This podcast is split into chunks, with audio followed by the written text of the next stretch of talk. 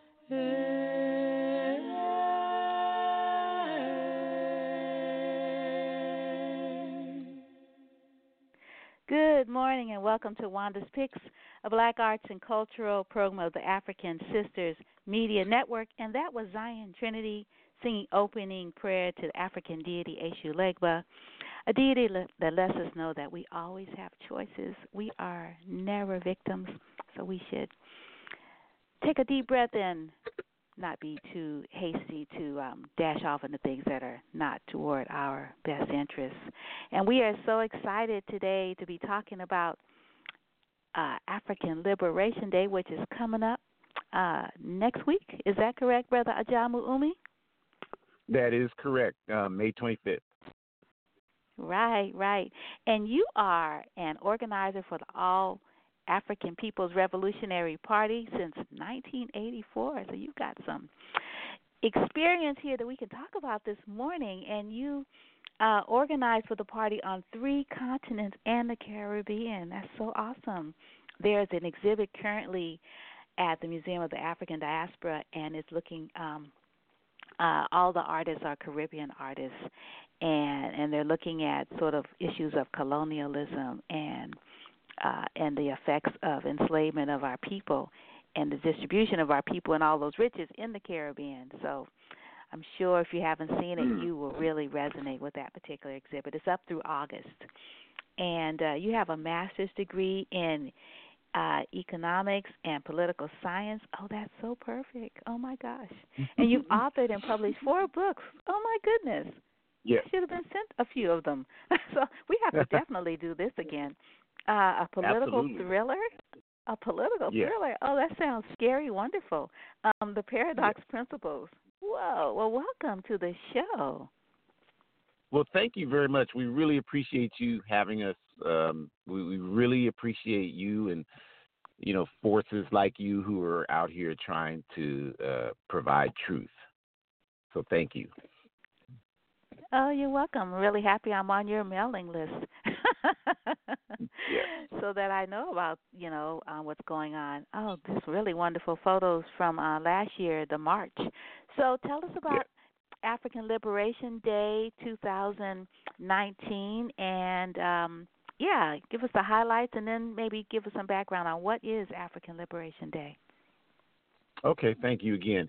So, African Liberation Day um, goes back to April 15th, 1958, when Kwame Nkrumah, who was uh, the uh, first president of the West African country Ghana, um, he had held a conference in Ghana um, for the eight independent African states at that time, and they declared April 15th Africa Freedom Day. And then in 1963, the name was changed to African Liberation Day. And the concept behind African Liberation Day is that all people of African descent are Africans and belong to the African nation. And until Africa is free, no African anywhere on earth will ever be free. So we commemorate African Liberation Day worldwide to create an institution for us to rally around this concept and this movement of Pan Africanism. And so um, we are organizing in the All African People's Revolutionary Party. We are participating and organizing in 15 African Liberation Days around the world, most of them in Africa. And the closest one to my geographical location is Oakland, California, and so on uh, Saturday, May 25th, we'll be having our commemoration there. Um, we we will have um, Mr. Fab, who's a local um, hip hop artist in the Oakland area, will be there performing. We'll also have uh, Sister Kuji Chagalia and Val Sarant will be performing.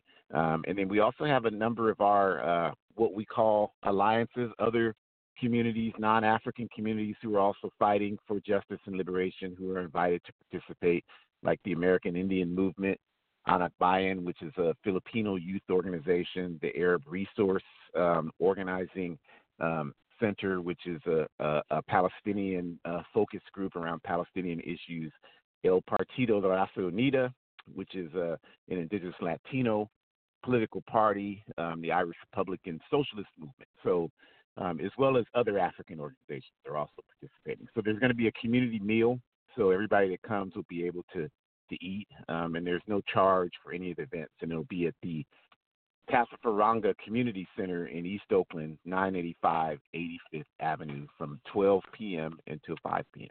Saturday, May 25th. Oh wow, yeah, sounds uh, sounds like a really really full day. Yes, definitely. Yeah, and so are is it beginning with the um uh the March first? Is it gonna? Are you all gonna exactly. people who are there yeah. gonna march? Okay, so yeah, it's a really nice picture. I'm gonna link to it um so people can just click on uh your name and go there um so they can see this wonderful picture. Tell us about the march because that's a new addition uh to yeah, African um, Liberation Day. Sure, and we have marches in um, many of the African Liberation Days that we organize and participate in. We haven't been doing it in the Oakland commemoration, but um, the last couple of years we we have included it, and so this year we really want to highlight it. And so we're asking people to be at the community center at noon. Um, we also ask people to wear all white um, because at African Liberation Days around the world, that's what people will be doing. And so, you know, there's a lot of there's a lot of uh, belief and concept that well, African people could never get together. We can't unify. And so, African Liberation Day really slaps that myth in the face. And so, you know, it's a wonderful thing to have hundreds of thousands of African people all over the world wearing white and doing the same thing. So the march, you know, we'll ask people to assemble and we'll just march through the streets of East, East Oakland. Um, we'll have some drumming. We'll have um, a, a welcoming by the indigenous people, um, and then we'll we'll engage the march and just try to you know engage people along the route in their houses, encourage them to come out, give them literature about the fight that we're engaged in, and um, it's just a wonderful way, wonderful energy, and a wonderful way to start the day. Mm, mhm. Yeah, yeah. So, um, tell us about about your work and how you came to um, to be a member of the All African People's Revolutionary Party, and and you know do all this organizing on all these continents. Yes. Um, so you know, there's there's a misconception that's been around for a long time about the All African People's Revolutionary Party. When when our elder Kwame Ture, who was known as Stokely Carmichael, was alive, of course he was at that time our best known organizer. And in that period, in the 70s and 80s, the party made a decision to organize on college campuses just strictly within the U.S.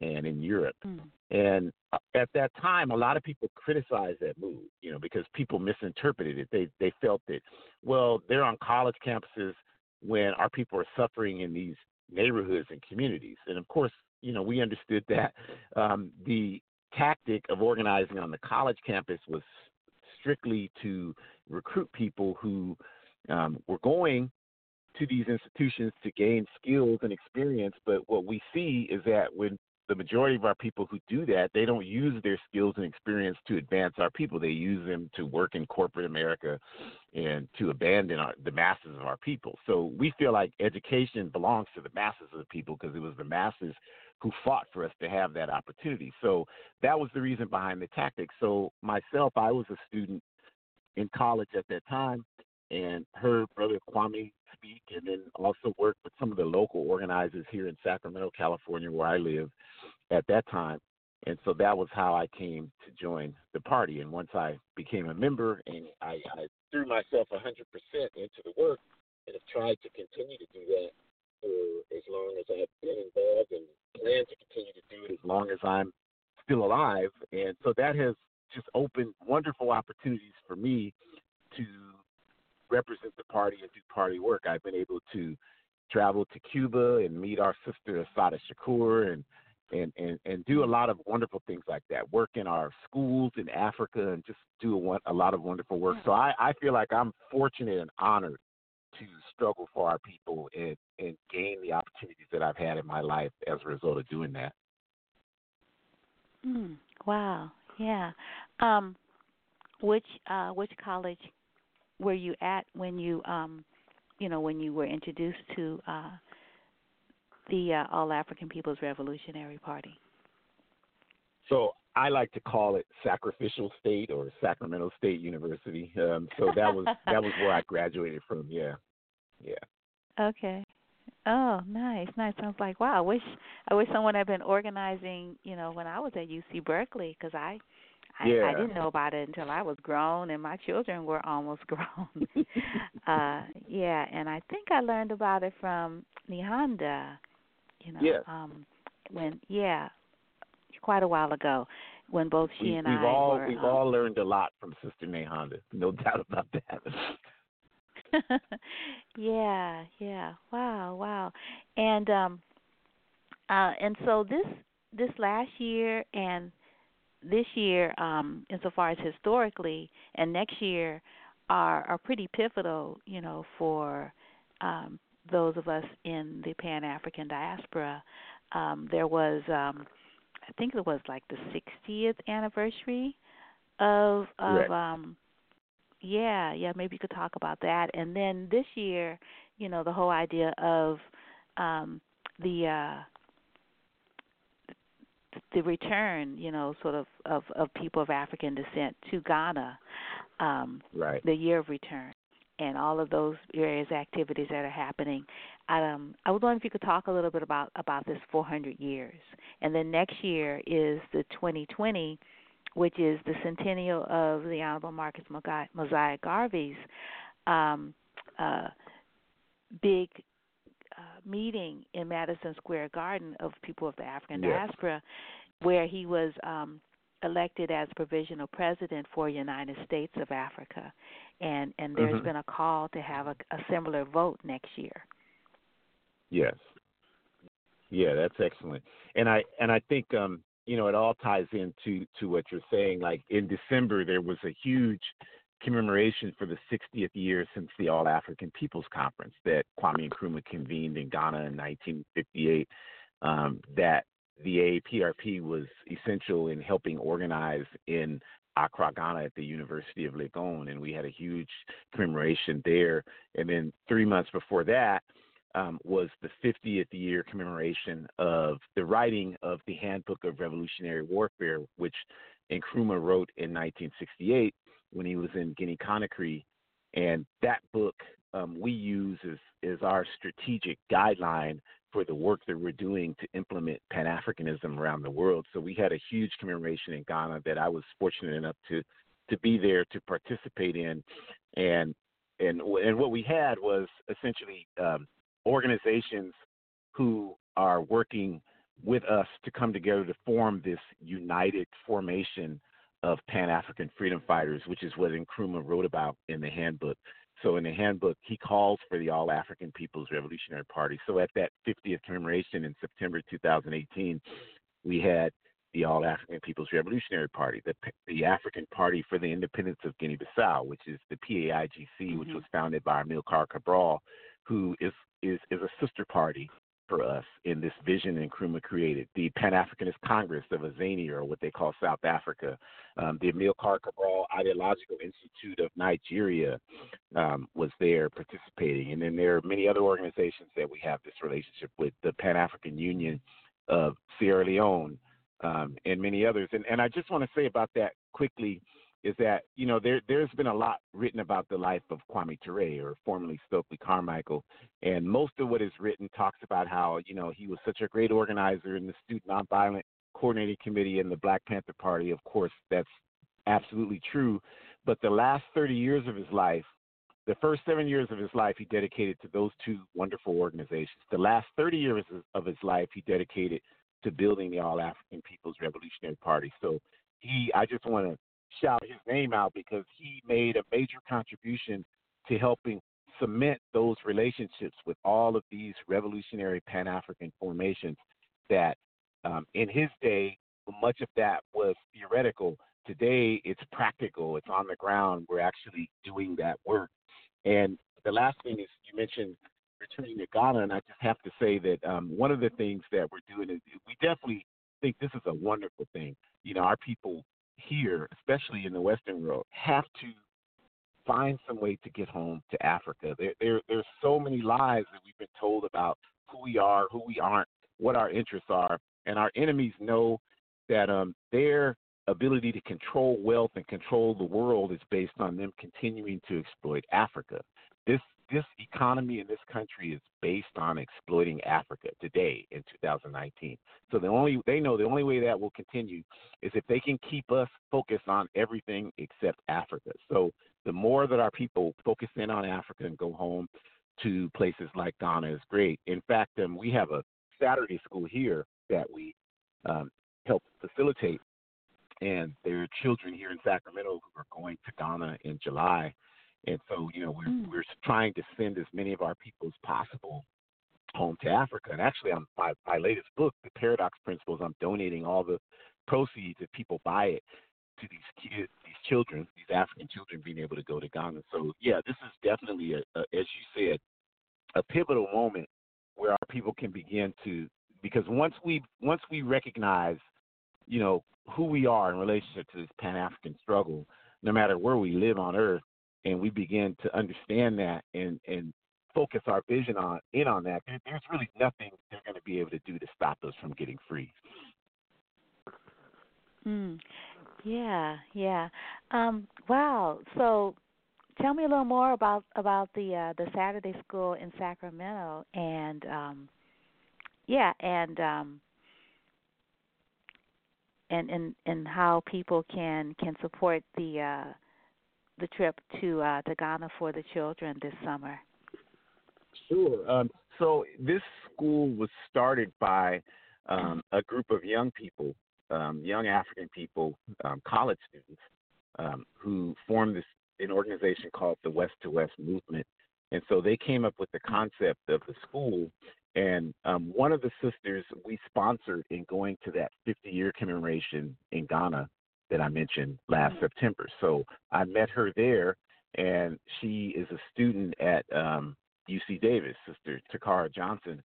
And so, um, obviously, because we're so close, we we said yes, we'll work together. You know, we'll form a relationship. We'll we'll continue to work together. So the first, as soon as we got back from Ghana, she and I met, and she expressed to me that they needed help with the school and would I help them and you know, helping formulate the school and teaching in the school. So that was in October of last year, and so we've been going ever since. So our our Saturday school it takes place the first and third Saturdays of every month at the African Marketplace, which is located um, oh. at 2251 Florin Road in South Sacramento, where most of our people live here in Sacramento. And we have, you know, the the school is revolutionary Pan African based curriculum.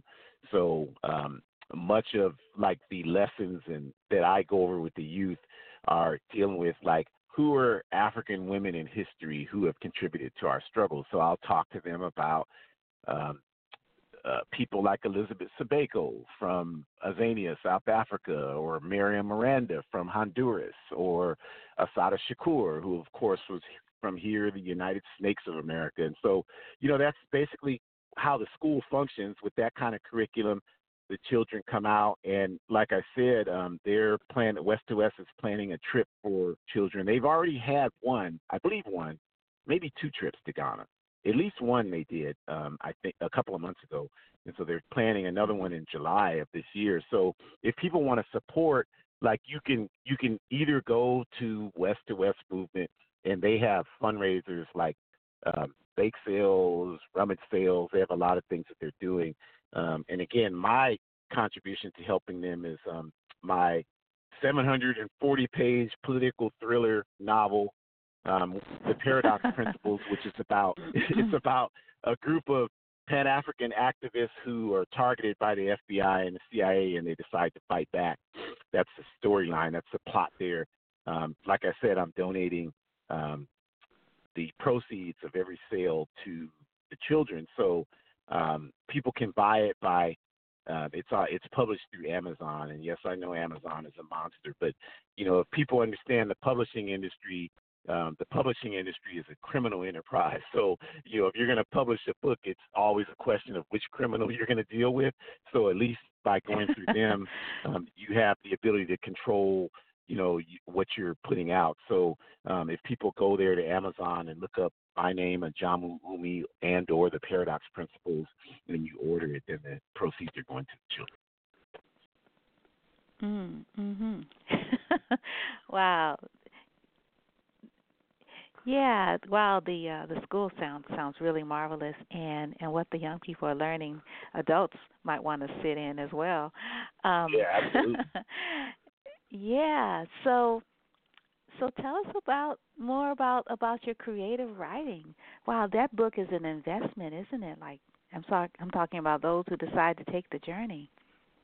Yeah, and I think um, you know, of course, we all know like art is a critical component in our struggle for liberation. You know, Touré, that great mm-hmm. um, Pan Africanist revolutionary from Guinea, West Africa, wrote and talked a lot about culture. Talked about how culture is a tool for liberation. It's the it's the vehicle we use to maintain and sustain our dignity as a people. So, you know, art plays a critical role in that. So, for me, whether whether people paint or or uh, uh, rap or sing or act or uh, whatever people do to express art. Um, for me, it's creative writing, and and I wanted to create stories that project the world that I want to live in, and that I want to see our people um, have the opportunity to exist in. So it just it just provides it just has provided a, a, a wonderful mechanism for me, a really a therapeutic mechanism. Um, because it allows me to create the world that I want to see, and then to see people read that and be inspired by that is um, it, it's one of the, the best models of work that I've been able to contribute to. So I'm just honored to be able to do it and and and just you know create a, a vision in people's minds of strong women characters, strong African characters, um, people who understand the world we live in and are are willing and and determined to make a contribution to make it a better place. Yeah. Um, I don't know if you have um, your book in front of you, but I was wondering if you did, if you could share a little bit from it. Um, I might have one here. Yes, I think I do. Yes, I do. Um, so oh, okay. thank you for that opportunity. Um, I would love to do that. Um, don't get that opportunity nearly as much as I wish I did. But um, so what I can do is there's a portion of it that I can look at here that talks about um, particularly, I have to find it. It is 740 pages, but I'll just find. I'll just open it up and share something. Um, so let's see. There's one part in here that there's many parts, but one part I'm thinking of. Um, so what happens is that um, something happens in the beginning of the book, and it happens to one of the members of the organization. And so this this this um, this organization they have they had engaged in a search and destroy mission against a, a neo-Nazi group in the U.S. The organization is based in Ghana, but they had gone back to the. Some of them are from the U.S.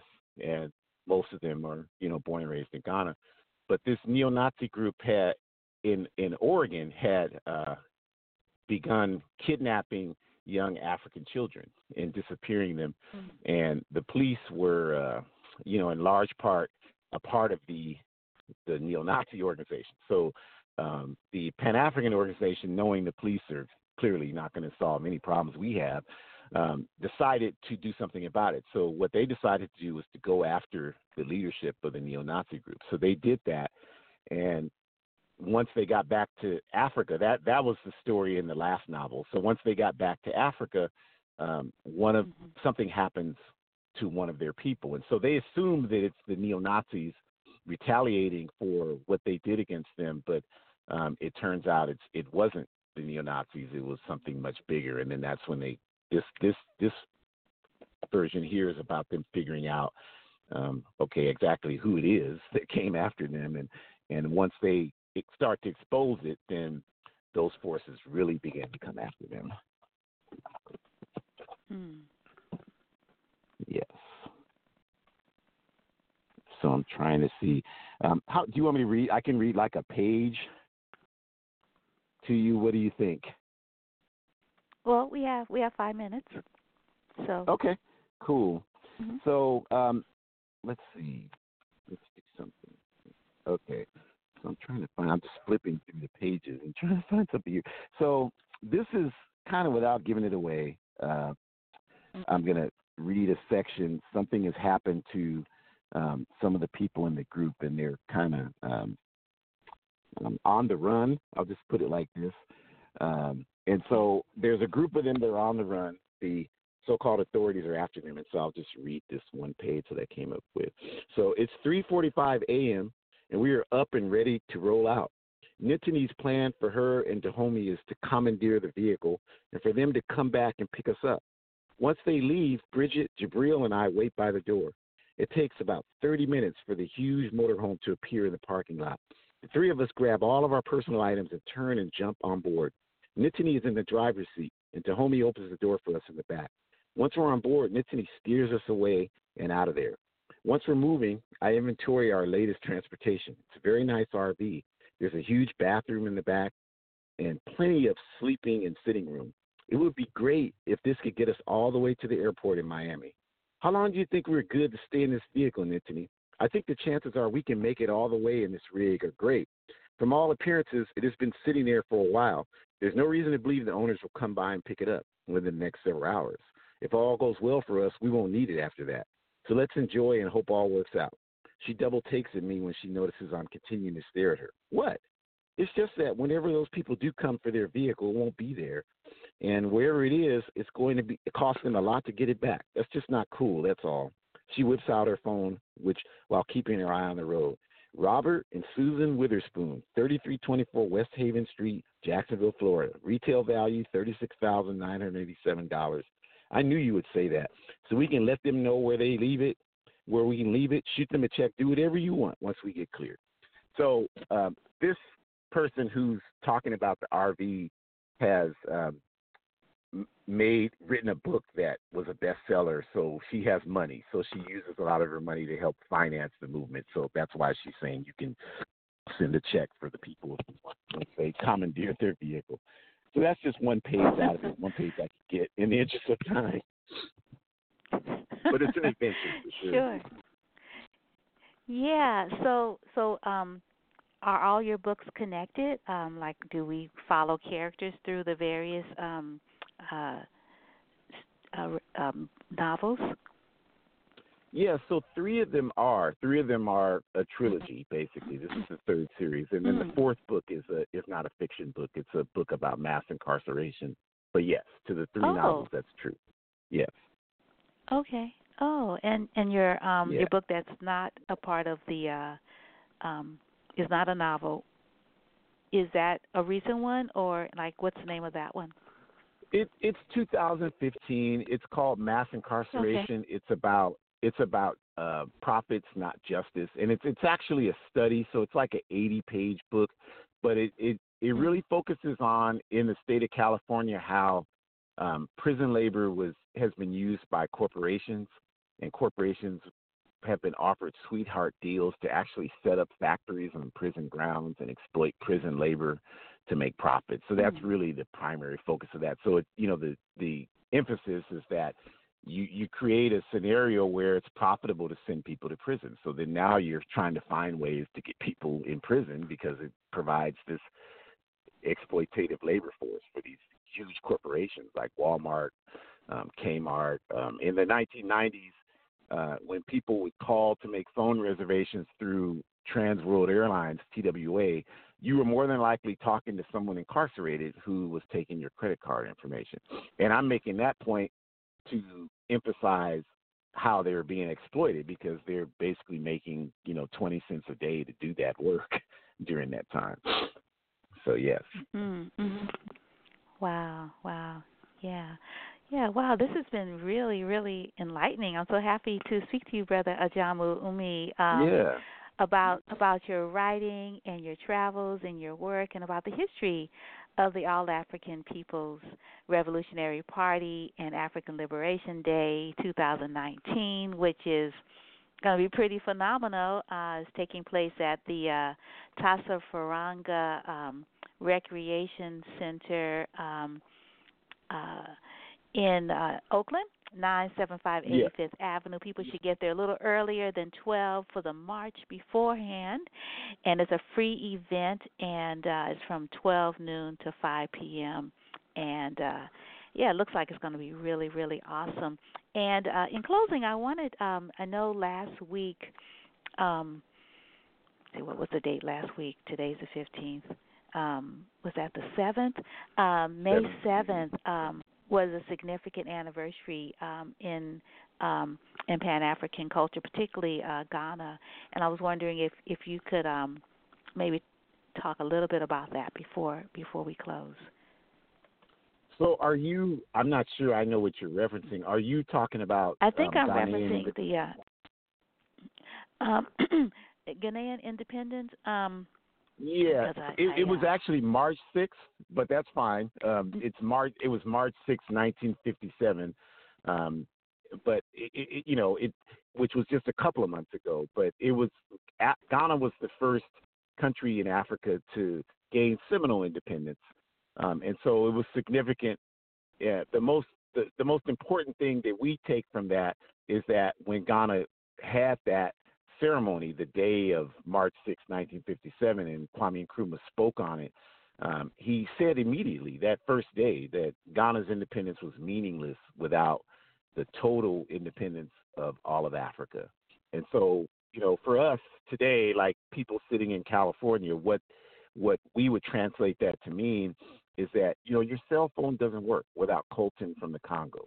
You know, you don't have mm-hmm. chocolate without the exploitative cocoa industry in Ghana and Cote d'Ivoire. You know, you don't have diamonds and gold without those exploitative industries. Your car doesn't exist without the exploitative zinc industry and the oil industry and the steel industry. You don't have aluminum wheels on your car without the exploitative bauxite industry in Ghana. I can go on and on, but the point is is that for our people in this country to realize that nothing we do in life here happens without the exploitation of Africa. And so when we say Africa must be free, we're talking about creating a scenario where we're no longer just happy to have a, a, a BMW, but we're actually controlling the production of the BMWs as a people collectively all over the world. So if, if people want to understand what Pan Africanism is, that's what it's about. It's about us gaining control of resources that were that are being stolen from the same place we were stolen from. Right. Yeah. cool. Super. Well, again, thank you so much um, uh, for you know just sort of sharing some of this history with us that we don't get a chance to talk about enough. And uh, yeah, thank you very much. Yeah. Yeah, we really appreciate you. Thank you very much for having us. Oh, you're oh you're quite welcome, and and definitely let's have another conversation. Um, uh, you know, sort of maybe before August, because there there are a lot of um, a lot of events planned. Um, you know, around the year of return, so we definitely can talk more Absolutely. about this. I will uh, definitely it's a reach topic out that's to you. fresh. That sounds good. Okay. Excellent. Yes, indeed. Well, you have a good rest of the day. Okay. Look look forward to you seeing too. you um, at Tassafaronga. I think I'm gonna try to make this. Sounds good. Forward ever. Thank you All very right. much. Okay. Are you Bye. welcome? Peace and blessings. Bye. Good morning. Um, uh, Sarah Leigh, uh, founder and director of the Sex Workers Film Festival, having its 20th anniversary. And Jovelyn Richards, my good friend. Um, wow, Jovelyn, uh, you just wear so many hats. Gosh, you're a therapist, you're a radio personality. You just had a wonderful 911 what's your emergency performances at um La Pena Culture Center. This was like a take two, like going, you know, sort of looking at the the backstories of these interesting characters like Barbecue Betty, Becky, and some other folks like the prosecutor. Uh, and now I find that you are also connected to uh the Sex Workers Film Festival. Like, whoa, yeah. Yeah, like whoa. Good morning. Yeah. Good morning. Good morning. So, uh, Sarah, um, would you like me to read your bio first, um, and Wait, and Ca- uh, then wait. uh, and then you? It's Carol, it's right? Carol, though. Carol. Oh, Carol. Sorry, Carol. Sorry. Yeah, It's wrote your name. okay. Yeah, sorry. yeah, Carol. Would you like me to um read your bio first, or would you like to talk more talk about Sure. the festival first? It's, it's no, your no, read my bio. That'll give me a chance to wake Okay. up. Eight thirty is early. Okay. Oh right, yeah, this is early. Yeah, I remember. It's like, oh, sorry, I don't, I can't give you the later time. Okay, so here we go. It's people need the people need to pull out. This is the short version too, folks. Uh, you need to pull out your pen. Uh, uh, so Carol Leigh has been an artist and sex worker activist since the late 70s when she coined the term sex work. And uh, and there is um, there's a reference there if you want to uh, if you want evidence. Uh, Leigh, Leigh's activism spans decades as a Coyote member, founding member of ACT UP and uh, SWOP. What's SWOP stand for? a sex workers outreach project. It's a national organization of sex worker groups. Okay, so you must you must have known my good friend uh John Iverson because he was a, uh, a founder. John Iverson, he was one of the um founders of ACT UP East. Uh, I don't know if it was ACT UP Oh, East no. Bay, but I was it was ACT UP, and I was first in Citizens for Medical Justice. We became AIDS Action Pledge, and then that Mhm. turned into ACT UP. So it was Mhm. kind of like it was a very very early days, sort of the uh, the beginning of ACT, ACT UP and kind of pre ACT UP. okay, yeah, yeah, because John he um he he passed um mm, maybe a couple of years ago now, but he Oh. goes way back. I'll yeah, I'll have to um I'll send you some information about him because I think you might your paths must have crossed. Um, so you're a founding member of ACT UP and SWOP, and a co-founder of Bay Area Sex Worker Advocacy Network. Um, you um, performed internationally as uh, Scarlet Harlot, uh, including several years touring with the Sex Worker Art Show tour. In 1999, Mhm. you founded the. Hmm. Yeah. Pardon me. Oh, yeah. In 1999, you founded the San Francisco Sex Worker Film and Arts Festival, um, which is having its 20th anniversary uh, this month. Uh, many, uh, yeah, yay.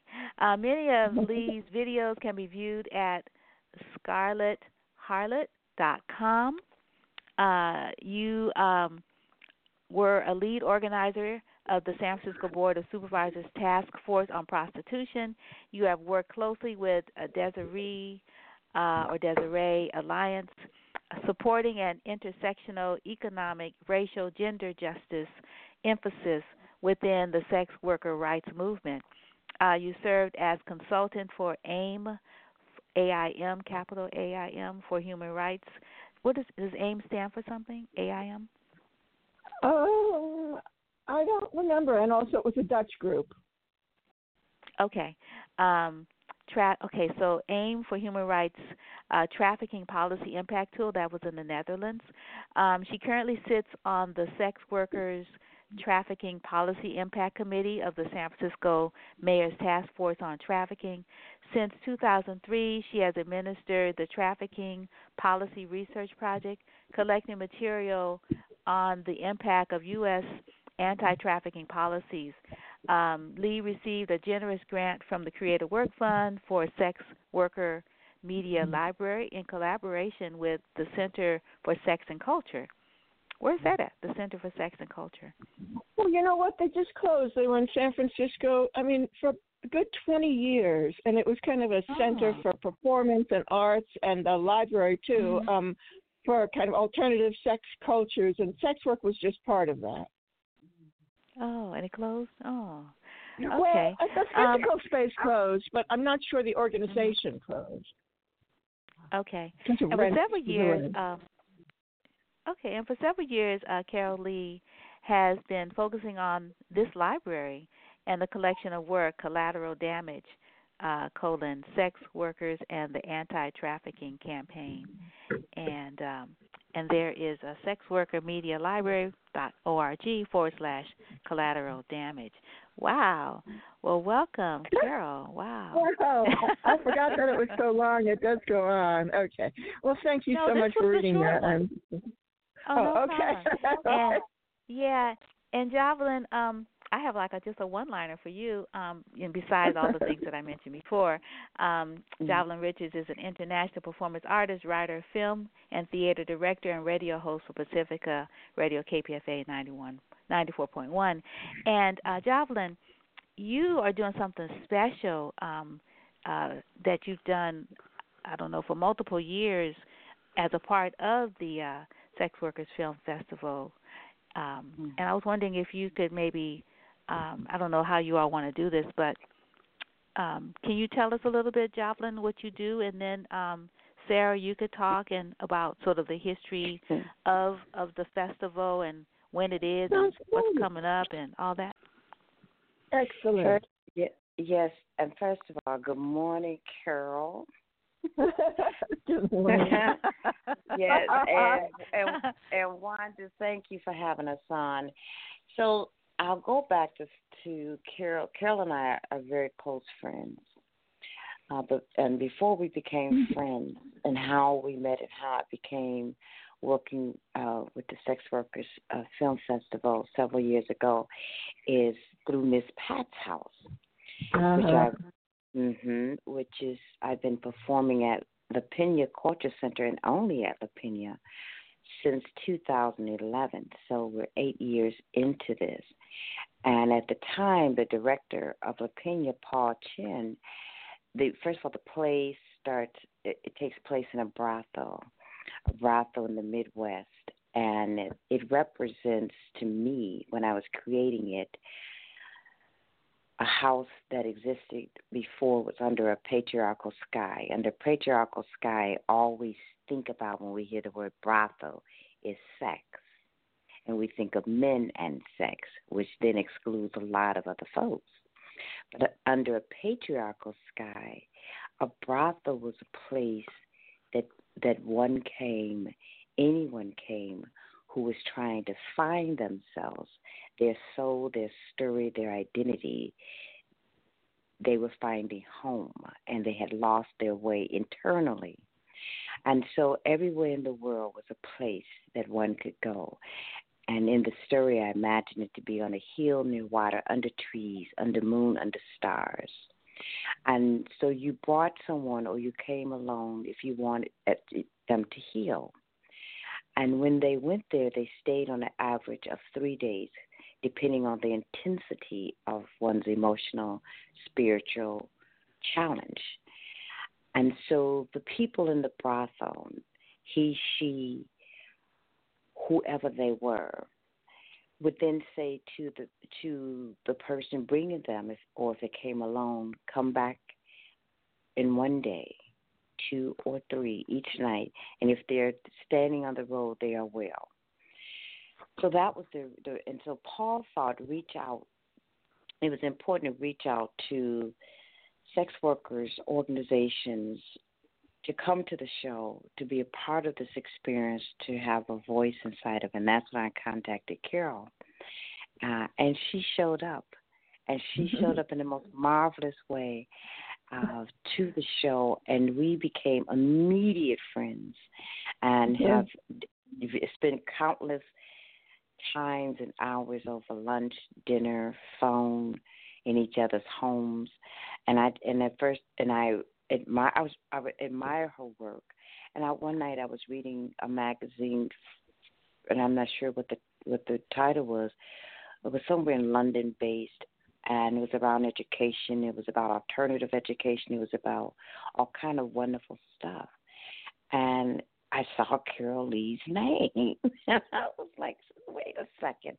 I just did fish tacos with Carol, uh, and here they're talking about her in this magazine. It was a professor who was talking about her be coining the phrase coining the phrase sex worker and so I was had this immediate sense of pride around that. My work with the Sex Workers Festival over the last few years is taking my work as a theater performance director and working with everyone who comes around the world to the festival to give them a space to work on their performance, their stories, however they want to tell it, whatever they want to tell. A place that's similar to what I do in my res- res- residencies here in the Bay Area at La Pena. We create a space of healing, and at that time, Carol had this incredibly beautiful space in San Francisco that we would do our uh, workshops at, and then the performances were held at the Cultural Sex Center and I'm probably not getting the words right, in San Francisco that Carol mentioned that just closed. And so this year, it happens every two years, and this year I'm back.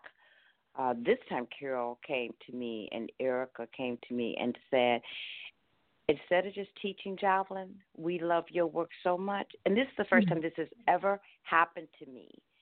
Uh, oh, no. My, my, really? Yeah, yeah, yeah. First time this has ever happened to me in my performance career, Wanda that someone came to me, and this is like an artist's dream, and said to me, "You do what you want to do this year. If you you don't have to teach, we just want to see you on stage. Oh, you do what you want to do." And to an artist, performance artist out here in the world, no one comes and says that. We always knock on other doors and say, I want to do my work and then we wait for an answer. And many times that answer is, well, right now we can't fit you in. Oh. Although I've been very fortunate to be working internationally and here in the Bay Area, but a lot of times, as we know historically, artists uh, like sex workers have no place to really go. That's for sure. mm-hmm. Yeah. yeah. And that's wow. it. Wow. wow. Yeah. I love to hear it too. I love to hear the the story, and it's uh, it's been so amazing working with you. I I just really what what she's brought through the workshops to the sex workers. I know last year was some was very exciting. There was a woman from China, and she yes. worked at, at, at she worked in even more rural ways. She was the leader of the sex workers there, and she was certainly not used to the kind of expression that you were able to teach. But your workshop this time uh, focused on bringing sex workers' stories out, and I. Uh, maybe could you mention a little bit about that experience of working with her? I, I just yes, I, it was really, and, and I must say too. I mean, I'm so in love with working with with people. Period, and and uh, that really don't always have access to the stage, and not because necessarily the stage is not available, but in themselves to be center stage in a way that's empowering. So working with her, first of all, we needed we we found an interpreter because I think she spoke Mandarin. That was a beautiful process to to learn patience in myself, where my limitations are. She had been leading uh, as a leading sex worker rights activist in China, coming here to tell her story, and she told the story of her journey in China under the regime that was ha- political regime that was happening, the level of poverty that was happening, that was impacting her family, and how she, in her teens, had to make a choice to feed. She, her story told the fundamental reason in her life and many people's lives here in America, here globally, where it comes down to basic hand to mouth survival, feeding. And we see this all the time. Wanda, you and I have worked in countless uh, uh, uh, homeless communities here in the Bay in Oakland area, uh, Mm-hmm. feeding Right. uh, folks living under bridges, uh, folks that are leaving the planet. I think the first Christmas we worked, we uh, husband and wife were partners. Within weeks, she had passed away uh, from living on the streets. So, so anyway, going back to the woman who was in the festival a couple of years ago, her story told. She told the story of being in in the life, getting into life of as a sex worker, and providing her family. This is mother, father, sisters, grandparents. This is a, a, a commitment of love, and her going through the emotional spaces of of the impact on her, and coming through that to the other side of then fighting for the right, understanding through her own experience the importance of health insurance, the importance of protection, the importance of having a political voice in the way it's shaped and coming to the place where where a sense of pride in doing the work that one is doing and not having it relegated to some illegal act based on the profit that people make a profit off of of sex workers. And so she just broke that down. Again, we're dealing with a, a, a, a language barrier, and she did it all in this beautiful mask and and movement and song and language through an interpreter. It was very very informative on many levels to everyone involved, the audience and the musicians. I had jazz musicians, and uh, everyone became just fully impacted by all the performers. Uh, but particularly this story from a different lens. It was very beautiful, and I really appreciate that. It meant so much to, to the community, to sex workers. It seems that you've been able to really bring a lot to the community and, and uh, through your teaching, which is, I think people don't really understand how rare your perspective is. Like, I thought it was really amazing that you just would, uh, she didn't speak English, she, and it was, and you just said, yes, let's do it, and found ways to make everything happen. Yes. And that's the, I mean, that's a part of the skills that we all have as human beings.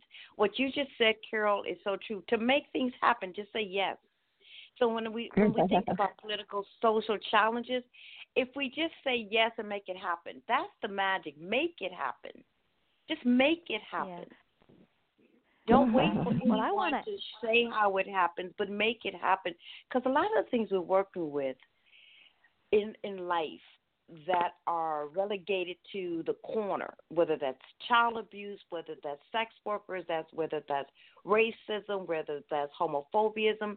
The way to shift that is just make it happen. Because if we're waiting on a template, it's it's we wouldn't be in the space to be having conversations around it of, of the discrimination around the, the said topics. If we it wouldn't have happened. So make it up, make it happen. That's Right. that's kind of old school, prehistoric. First folks on Earth, make it happen. Mhm. Make it Yeah. happen, yes. Yeah. Well, Carol, you need to tell us about about the festival because we are running out of time, and you haven't had a chance yet to um, you haven't taken the opportunity yet to tell Okay, us yes, sort of yes. about the films, about yeah, about the Yes. festival this year. It's its 20th anniversary. That's really special.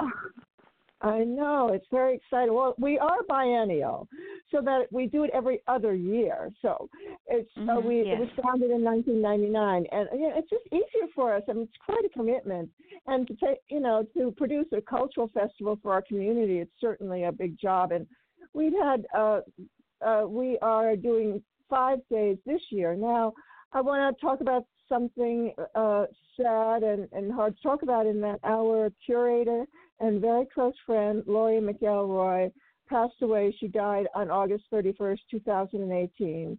And she was one of the core and close family members of Poor Magazine. So I, I, I know that I had spoken to you, Wanda, and you know Poor Magazine. And Mhm, um, yes. Lori was not just a curator; she was a close friend with with all of us. And um, I, I, if people go to our website, I, I made a little video about her, and it just shows just her beautiful spirit, and um, she, it, and I, I want people to see that. And we're going to be having a, our first opening night event. We are honoring Laurie, and we're having a benefit for Poor Magazine. It's in San Francisco at Artist Television Access. Laurie actually grew up everywhere in the Bay Area, I lived in San Francisco now, but grew up in Oakland to a large extent.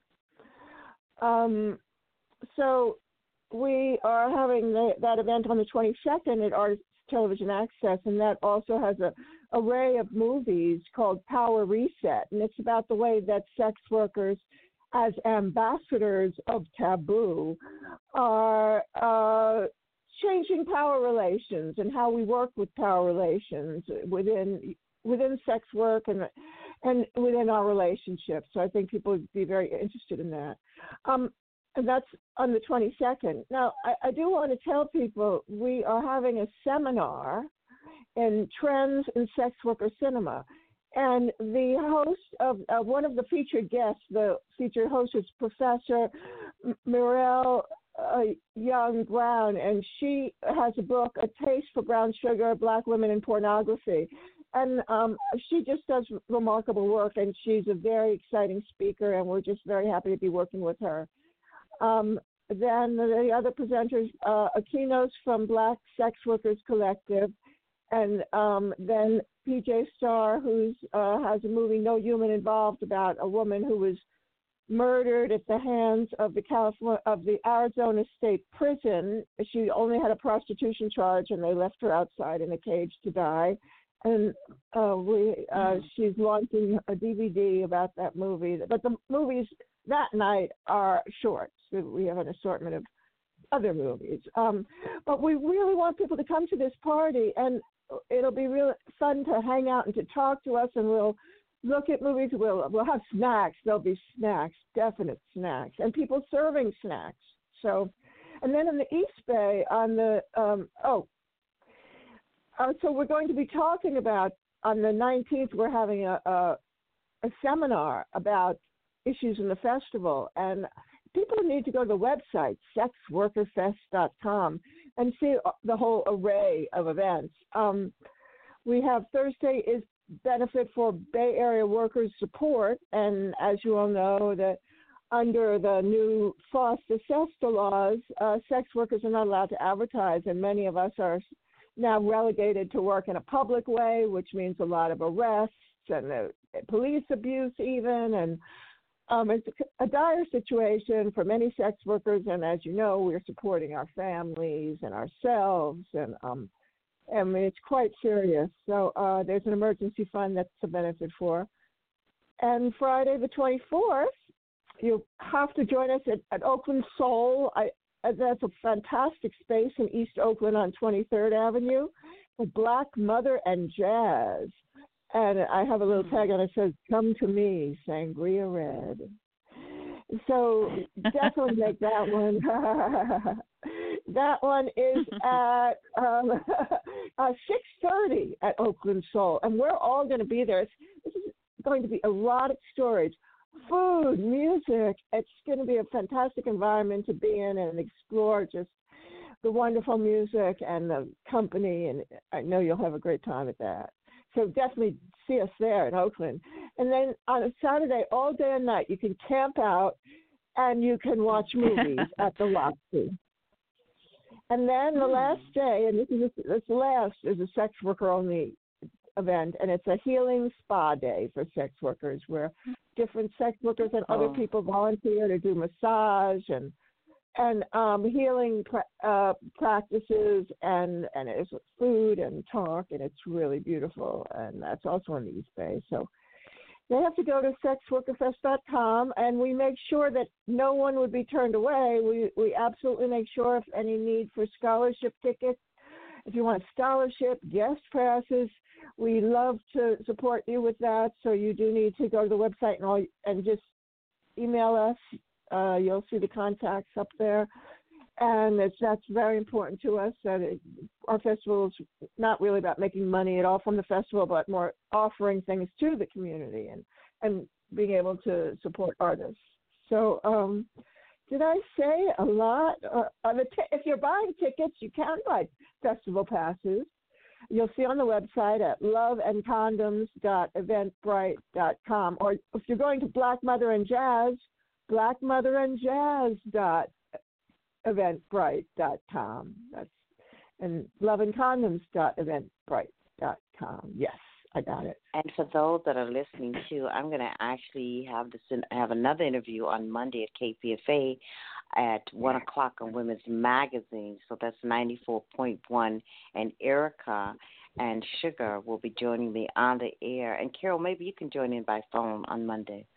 Uh, so that we can give because this is that'll be an hour live talking a call-in show mm-hmm. for folks who are listening now. Just tune in Monday at one o'clock at ninety four point one KPFA.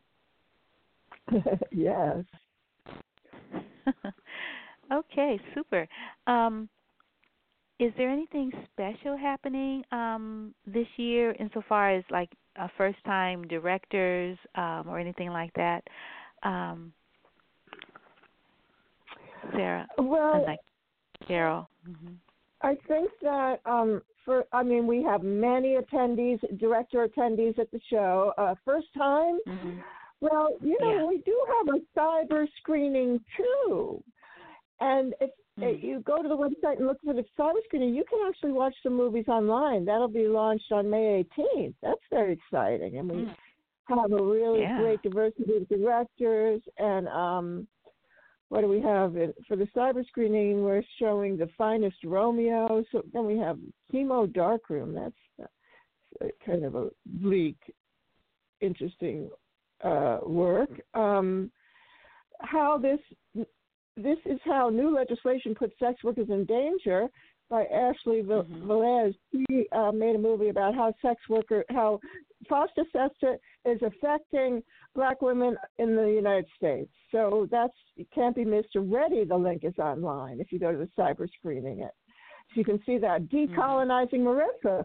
Uh, one of our makers' mother was a mail order bride, and she does a kind of experimental but accessible art piece an art video about mm. that. So that's very important. Um, then um, I have a favorite is sex work study. U- university students interview all the fellow students about sex work, and everybody's so surprisingly supportive about our rights. So it's that was nice.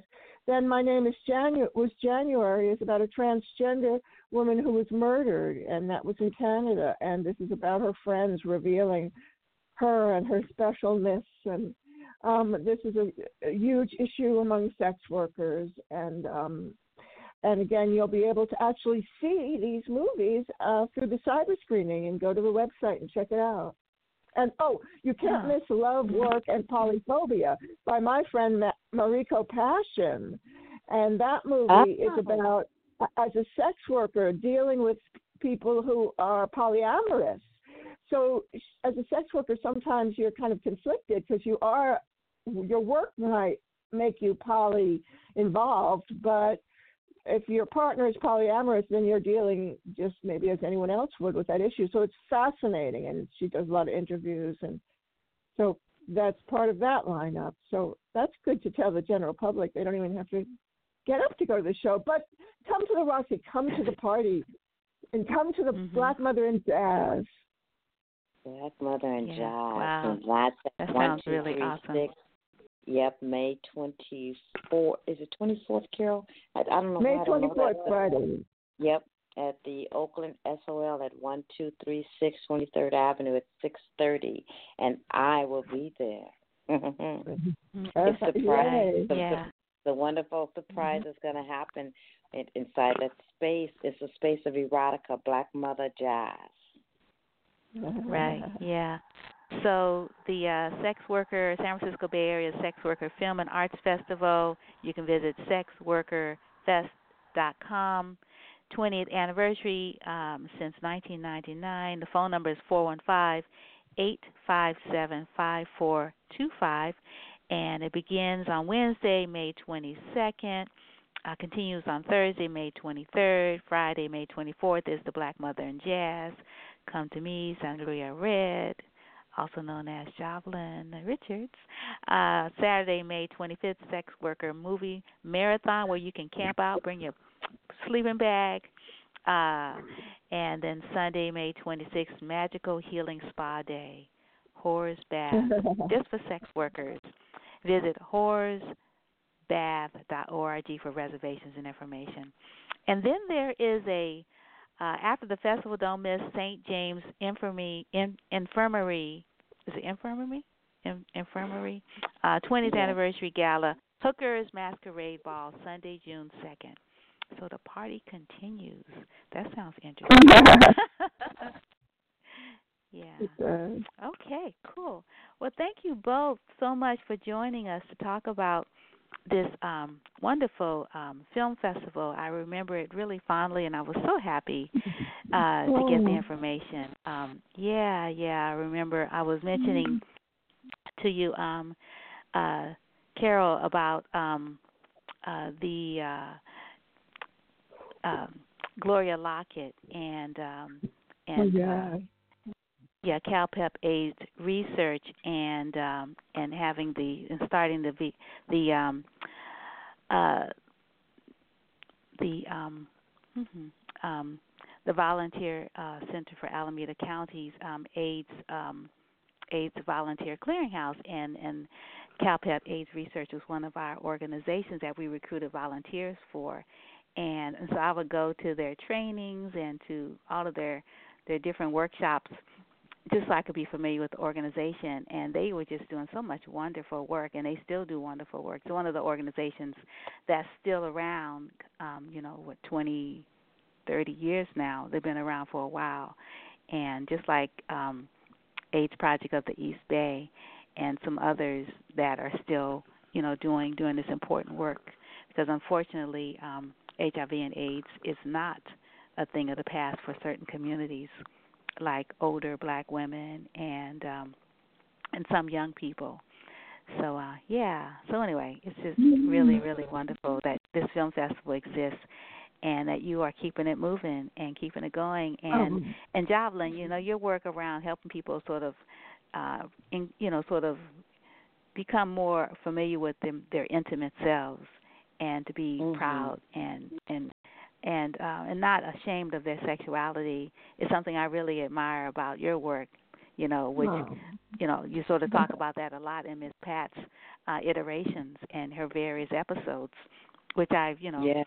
had the wonderful pleasure of being able to attend and hear those stories, and just always love those stories. So, yeah, definitely want to make sure that um, I am in the house on um, on the Black Mother and Jazz that looks like that's going to be pretty awesome. Yeah, next Friday, the 24th. Ooh, at Oakland Soul, 1236 23rd Avenue. Okay. yeah, thank you got you something so for everybody. yes, absolutely. Thank and you. thank you so much for thank you for having us mm. on this morning. That was oh, wonderful. Oh, thank you so much. All your support. All Thanks. Right. Oh, you're quite welcome. Okay. You take good care. Yeah. See you at the movies. All right. Okay, bye bye. Bye bye. Bye. Peace and blessing. Bye.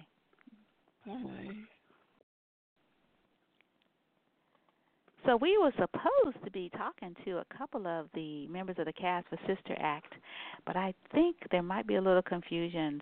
So I'm trying to figure out what am I gonna play in the meantime uh, from the archives. Um, and uh yeah, I got a lot of things I could play. Um uh thinking about hmm what would sort of fit uh around what we're talking about now.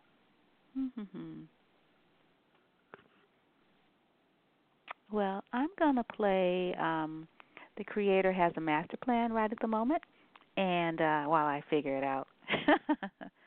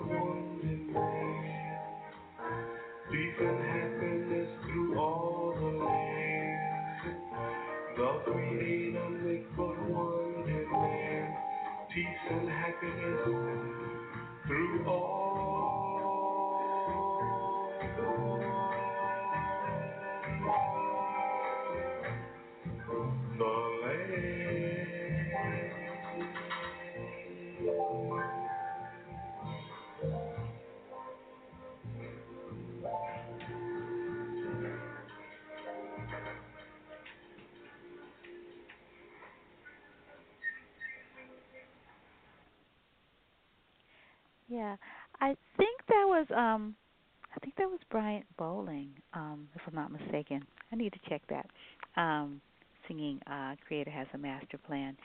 Um, I think I have a interview with Rene Marie going back eight years. Yeah, a long time, right? And uh I don't have enough time to play the whole thing, but she is so phenomenal. I think I might just play a little bit of that, or I could play a couple of her older pieces, but I think I'm going to play a little bit of Rene Marie's. Um, this was around the time when um, her her CD with Lift Every Voice uh, or the Star Spangled Lift Every Voice sung to the melody of Star Spangled Banner was uh, out on her latest. And so, um, so anyway, let's just listen to her this little conversation, and um, yeah, we're not going to be able to finish it. But if you want to go back in the archives, I I uh, played it um, or I interviewed her June twenty ninth, 2011. Well, I just want to tell you I'm so excited about your coming to town. in a couple know. of days. I am too. Yeah, with this fabulous new CD. You look so beautiful on the front. Who took your picture? 'Cause it's so gorgeous. That, Ooh. I tell you, her her name is Mary Lynn Gillespie, Mm. and actually, she's a former jazz vocalist. Really? Um, yeah, she sang with this group. Oh, what is the name of that group? I'm gonna die if I don't remember that. Let me look it up now while we're still talking. Okay, sure. But anyway, she's Yeah. she's a she she's a jazz vocalist with this um it was a vocal trio hmm and um and now she's a photographer, amazing photographer and I love I hate taking photographs, but I loved it with Mary Lynn because there's nothing like having a female photographer. Mhm. Right, right. Yeah. You know, and Mhm. because she sees things from a woman's perspective. You know what I mean? Mhm. Mhm. And it was really helpful. So I just loved working with her. And that dress is stunning, and your hair is so cute. Ooh. Oh, thank you, Mhm. thank you. It's like, ooh, okay, we won't even open the CD. We'll just have it on our counter as a, as art. Oh me. Yeah, Yeah. she really did a great job. Mhm. Everybody who saw that photograph just said, "Wow." Yeah, it's really stunning. Yeah, Mhm, she worked yeah. her magic for sure. Definitely, definitely. Um, I mean, you're you're a great subject. I mean, you're already magical. Well, thank you, thank you. So tell me about this new CD uh, on Motema, your your new label, uh, Voice of My Beautiful Country. Um, yeah, and particularly, let's start with, you know, your your arrangements of so many songs that we think we know, Mhm. and then it's like, oh, yeah, that's that one. um, yeah, I mean, like for instance, when I was listening, you know, just my imagination. I remember singing that when I was a kid. Just Yep, that's it's like right. it's like whoa, I love that song. And then White Rabbit is so lovely. Oh my. Yeah. And Drift Away, that's my favorite. Oh my goodness. See, the- see, so you see, you know, somebody, somebody my age, like th- those songs. Basically, I, I think those songs kind of follow the arc of my of my life. Mm. For instance, I grew up as a very young child listening to John Henry, as an example, Oh, okay. and O Shenandoah. Uh-huh. And then as I got a little older, um, that's when I started listening to, um, to you know, as a teenager, White Rabbit mhm. and Motown, uh, Motown, the um, what is it called? Uh, Ima- just my imagination, Right. Right. mhm, Yes. Um, and then I heard Roberta Flack sing Angelitos Negros, Oh. and then okay. I learned Imagination. Black. Angels, that is Jazz so pretty. Oh, Mm. yeah, I was reading, you know, what you said about that particular one, you know, connecting, you know, um, you know, African uh American heritage to uh Latino heritage and we're already connected anyway. Exactly. Uh, you know, uh if you look at sort of the work of um I'm trying to think of the uh uh historian um oh man, he did a lot of work around the black presence in Mexico. You know what Mhm. I'm talking about? I don't. Oh, no. I'll, I'll, I'll, I have to look it up. I don't know why I'm drawing a blank. Yeah, yeah, but we have this organization here called, um, it's called BAJI, uh, Black Alliance for Just Immigration, and and the whole idea is is creating um, alli- alliances between people of the diaspora um, because you know it's the same story. Mhm. Yeah, and- I agree with Mhm. you. Yeah. So anyway, when I was reading, it's like, oh, she would love Baji. Mm. That's interesting because, I mean, the whole idea to put Angelitos Negros on the CD mhm. stemmed from the the latest uh, backlash against Hispanics Mm. in this country by um, by certain Americans who want to close borders, and you know, it's just um, more racist expressions coming up, but this time it's against Hispanics Mhm. and I just don't. I just you just see it as chapter 157. you know, in the chapter of um of of racial intolerance, and so it's it just you know the the the um translation of those lyrics of Angelitos Negros basically is painters when you paint the the Virgin, you paint her white, but what about the angels? Why do you paint only white angels? Aren't the black angels beautiful too? Mm-hmm. Paint the beautiful black angels. And um, I just think that's a lovely thought. It's taken from a poem of a well known poet, um, Hispanic poet. I wish I could remember his name. I'm sorry I don't. Mm-hmm.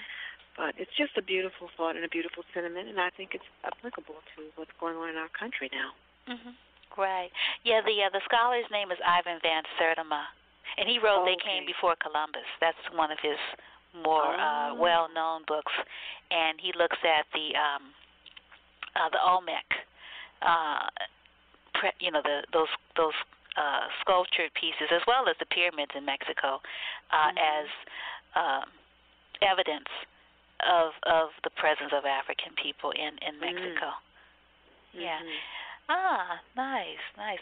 So tell me about um I I I missed the controversy completely around uh Lift Every Voice uh you know set to um the music of the Star Spangled Banner. Um mm-hmm. you do that. I mean, you're just so good. Where do you where do you get these great ideas?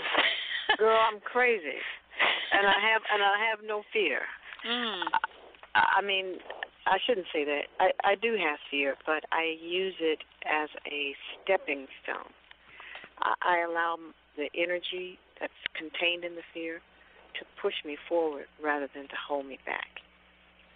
And when I feel that fear, I know it's exactly what I should do. Mm-hmm. The, the very thing that I feel this fear of, oh my God, I can't believe I'm thinking about doing this. then I know, but that's Rene. That's the direction you need to go. And so, it it, it all started with um, an interview that I did in Russia. I was on tour there, and at, I was at a television station there, and the the Russian interviewer asked me a question. I can't even tell you what the question was, but she said, "So, as an American, you know, blah blah blah," and I almost interrupted her to say, "Oh, excuse me, you made a mistake. I'm not American."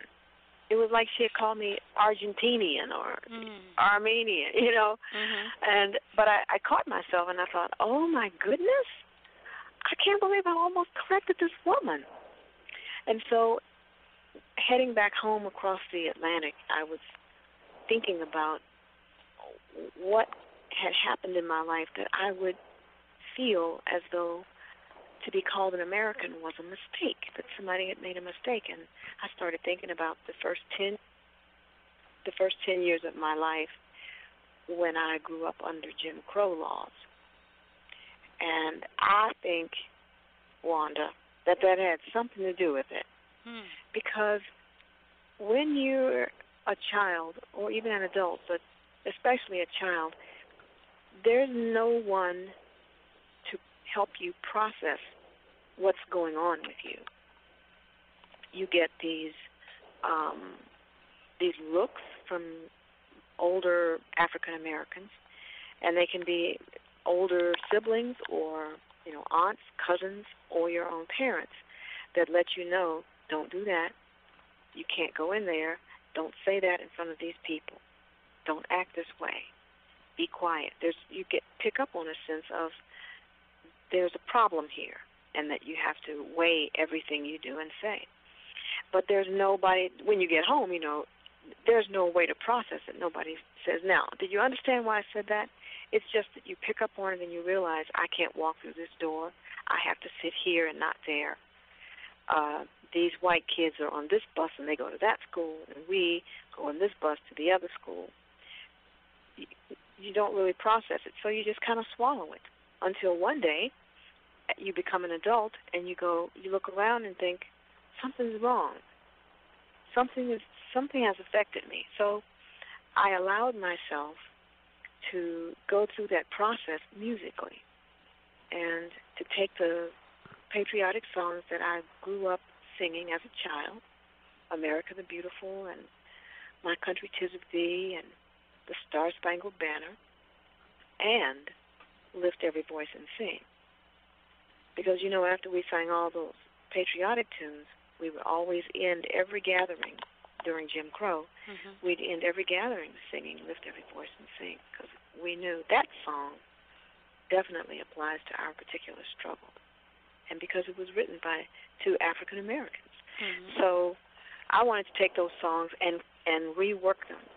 I wanted to retain the lyrics, but take away the melody and replace it with a jazz infused melody, a blues infused melody, a gospel infused melody to reflect the America I grew up in Mhm.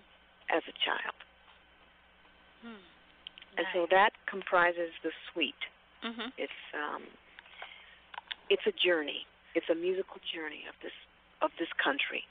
Mhm. And it's just one American's perspective, mine. That's it.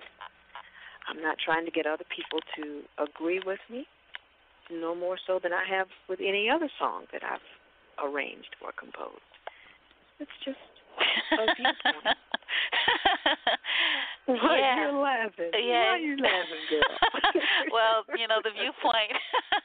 um, you mentioned in an interview that I read um, um, that you know the viewpoint.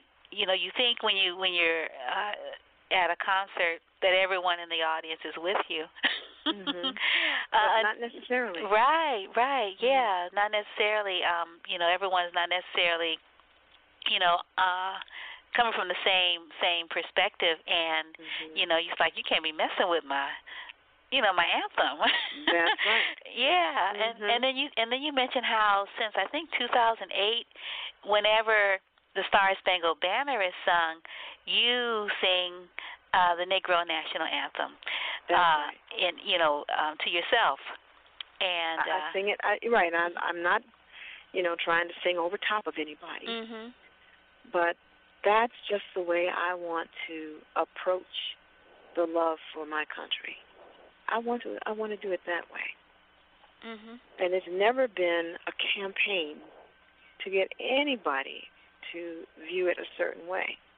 I mean, this is art we're talking about. I, I'm not.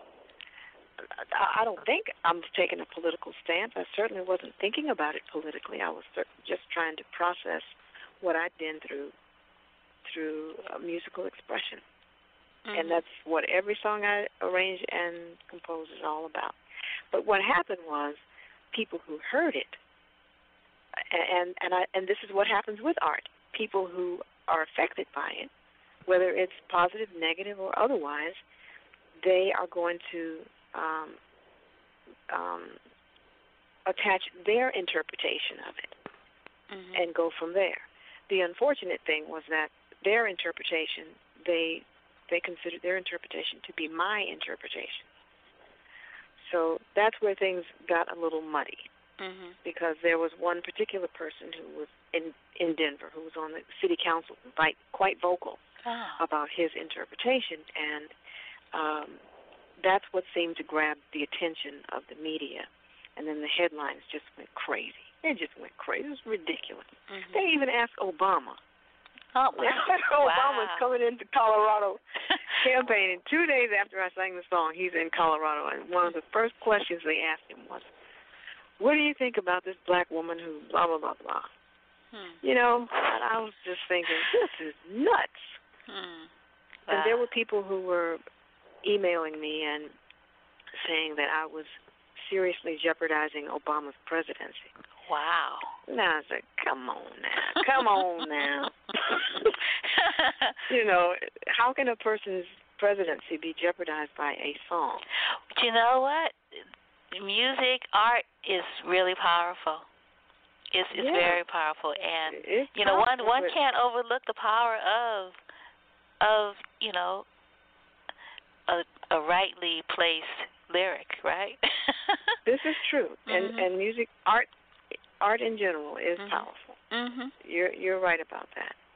But I I just felt that his his campaign was way too strong for this song to be effective, and I was right. Well, you probably you probably made it even stronger. I don't know about that. well, I got over sixteen hundred emails about that. You know, wow, sixteen hundred emails. My goodness. Oh, at least sixteen hundred, and I saved every single one of them. Oh, wow. Okay. I still have them. Sounds like a And I- book. Yes, it does, my dear. It does indeed. Mhm. Yeah. And then you started this um uh this contest that just ended, Voice of My Beautiful Mm-hmm. Country and so who who's your winner and they're going to actually um get to see you in concert in Washington DC on July not 6th. only that, yeah, on July 6th. That's right. And not only that, Hmm. well, first of all, the the grand prize winner is Maggie Council, Uh-huh. and she is um she works for the city down in um in Florida, in Tampa, Florida. Mhm. But she's also a, a singer-songwriter. Mm. and she wrote this song called Bingo Bus on the Trail of Tears, which is Mm. talking about what's going on on the uh, Cherokee reservation Nice. um, and how everything has been so commercialized there on the Cherokee reservation. It's a great tune. And so when she comes to D.C., she's bringing her guitar and she's going to sing that song. I'm so excited about that. Oh, nice. Nice. Yeah, she's going to actually sing it and play it with my band, and I'm just going to sit in the audience and listen. So Mhm. I'm proud of her. Mhm. She did a great job. Yeah, and you have you have another. You had two runners up. So you have another winner. Uh, the two runners up were Steve Ingemanson. Okay. He painted a picture uh, called uh, Voice of the. Oh, what is it? Oh, I should have pulled that up, child, while you were talking to me. Um, let me see. Voice of the Forgotten. It's Mhm. a photo. It's a, a image of a homeless woman sitting on the side of, on the sidewalk, and women in the background dressed very fashionably, Hmm. walking right past her and ignoring her. Ah. Well, that was Rene Marie in an interview recorded eight years ago, uh, June 29, 2011. So you can continue listening to that wonderful conversation in the archives. But right now, I think we're joined in the studio. Um, is this you, um, C. Kelly, right? Uh, Or is Kelly. Nambi? Oh. It's Okay, I was just trying to figure out what is that area code. Oh, super. Nambi E. Kelly, the playwright whose work Jazz is in the second iteration, world premiere at the Marin Theater Company through Malcolm X's birthday on Sunday, so people can go tonight, tomorrow, Saturday, Sunday. I think there are like two performances Saturday and two performances on Sunday. Wow, you are so good at adapting these classics and making them like speak in different kind of ways for our audience. Oh, thank you. Thank you so much. I appreciate that. How you doing? Oh, I'm good. It's been a minute since I've actually seen you. You are so busy writing and acting and wow. Mhm. Trying to make a living, you know. Yeah, you know, I don't think I've ever seen you on stage as an actress or an actor. Um, do you ever perform here in the Bay Area? Because I know your work, you know, is is produced here. Yeah, I haven't been on stage in the Bay. Okay, okay. I didn't show- think I missed you, but I I was just checking. Yeah, the Hmm. last show I did uh was in the in November last year. I did Dominique Morisseau's Pipeline. And uh that Oh. was a good time. Mhm. Yeah, I did it in Pittsburgh at City Theater, directed by Reg Douglas. We had a really, really good time. Mm. Were you? Who were you in Pipeline? I was the lead. I was You were the mother. yeah. Mhm. Whoa, really? Because I I didn't um I didn't get a chance to see that live. I watched it um in Broadway play something or another. Somebody um you know they they they videoed it and then you could oh watch yeah, it. Um. I, I yes, beca- they did on PBS. Oh I had to actually pay for it, but maybe it was on PBS too. Yeah, I became a member of something. Yeah, because I was in um Indianapolis and I told folks about it because I was at a conference on um a higher education in prison and and and the folks they organized a party to go to the play and didn't even invite me and I'm like what and uh Mm. yeah and it was sold out so I'm like oh man because I knew the play would resonate with folks because of the topic oh wow that Mhm. was such a marvelous work oh man I bet you were phenomenal in it I ah did my best. I'll Yeah. just say that. It's a it's very tough. Yeah. Very very it certainly certainly is. It is. It really it really is. Um wow, that mother, she really holds a lot. Mhm. Mhm. Yeah. So, um your your bio is really really um long. but uh and so I highlighted I highlighted parts of it and and if I don't um if I don't read parts that you wanted highlighted, you could um let me know. Um and you can say, "Oh, you know, like what what did I leave out that you want to share?"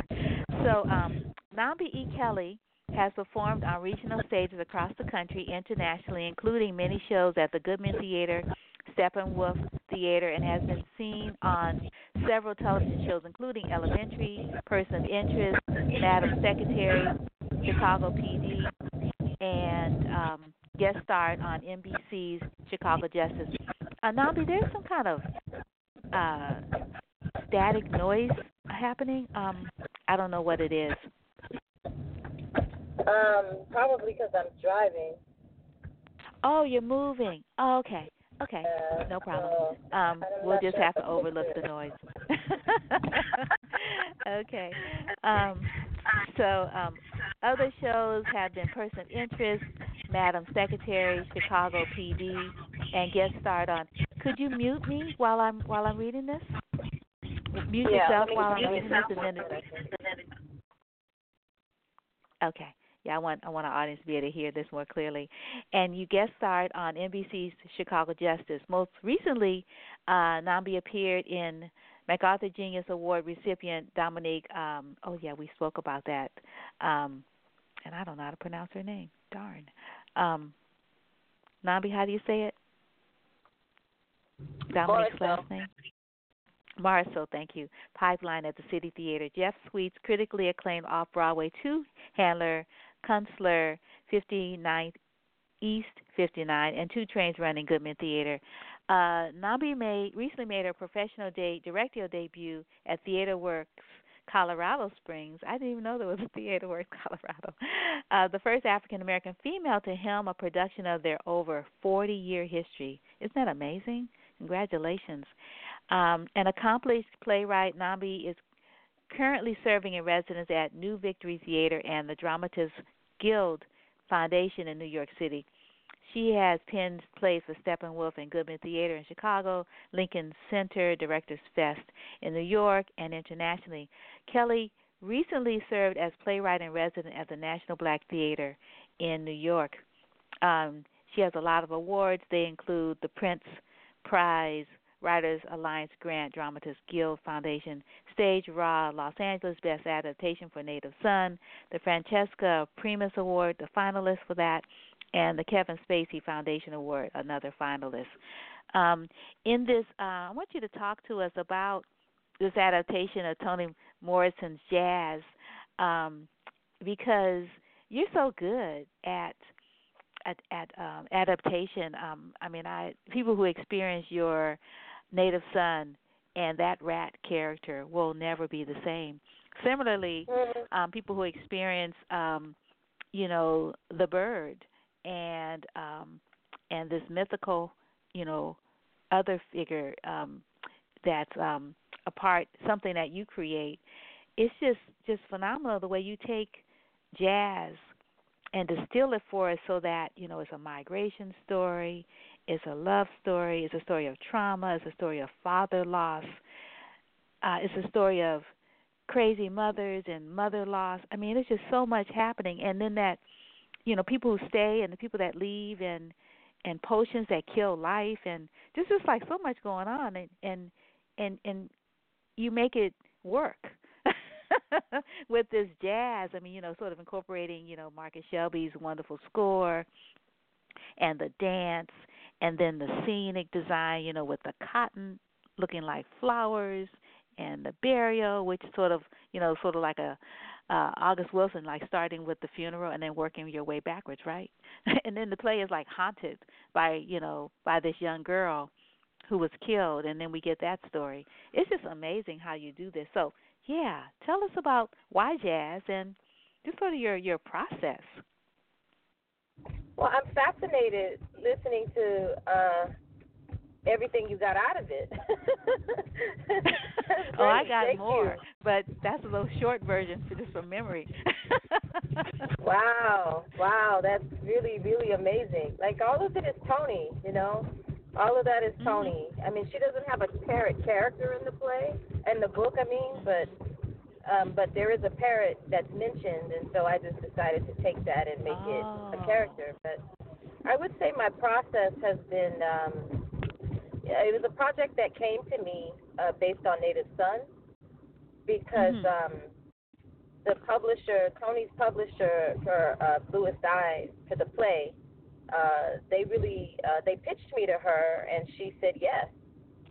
So Mhm. uh, that was how she came to me, and then um, and so they chose the book. Uh, her, her she chose the book. Uh, the publisher chose the book, and so it came to me, and then Oh. I was able to get a producer. I was able to get a commission so that I could do it. So the very first production of it, Baltimore, and um, and literally like we put that show up about ten months really after I started working on it. Like it it was no time at all and so as you know, Toni is very dense and she's got a lot to Mhm. say and she's very layered and I felt like that production uh was you know, it was a it was a draft but it wasn't finished.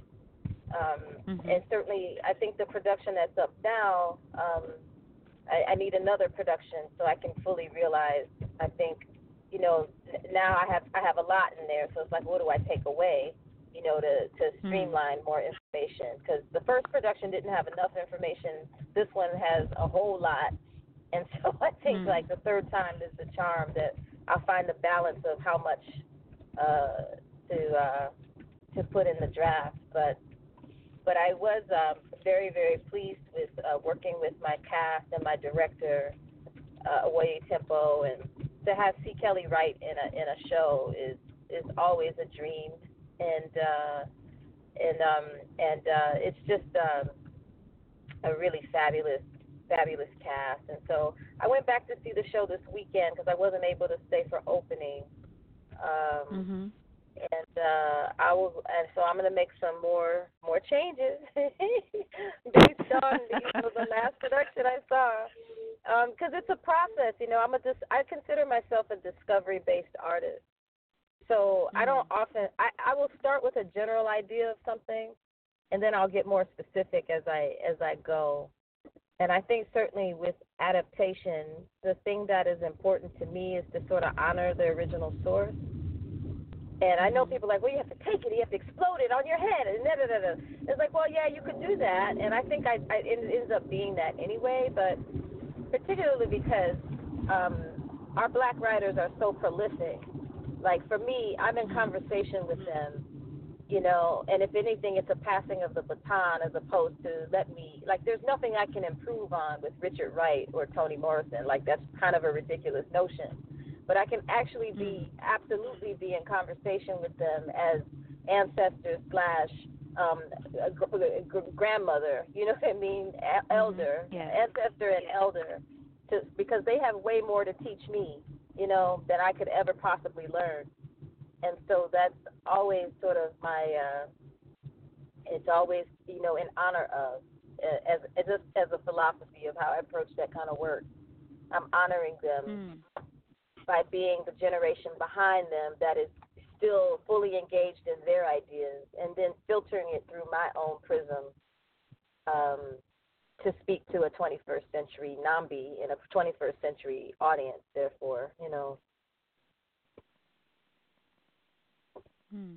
Yeah, yeah, yeah. It's just um. I remember. I remember jazz, and um, it took me a lot. I mean, people think, oh, I'll start with this book. Like, looks are deceptive because you think, oh, it's thinner, so it must be easy. Like, no, No. Toni Morrison, nothing is easy.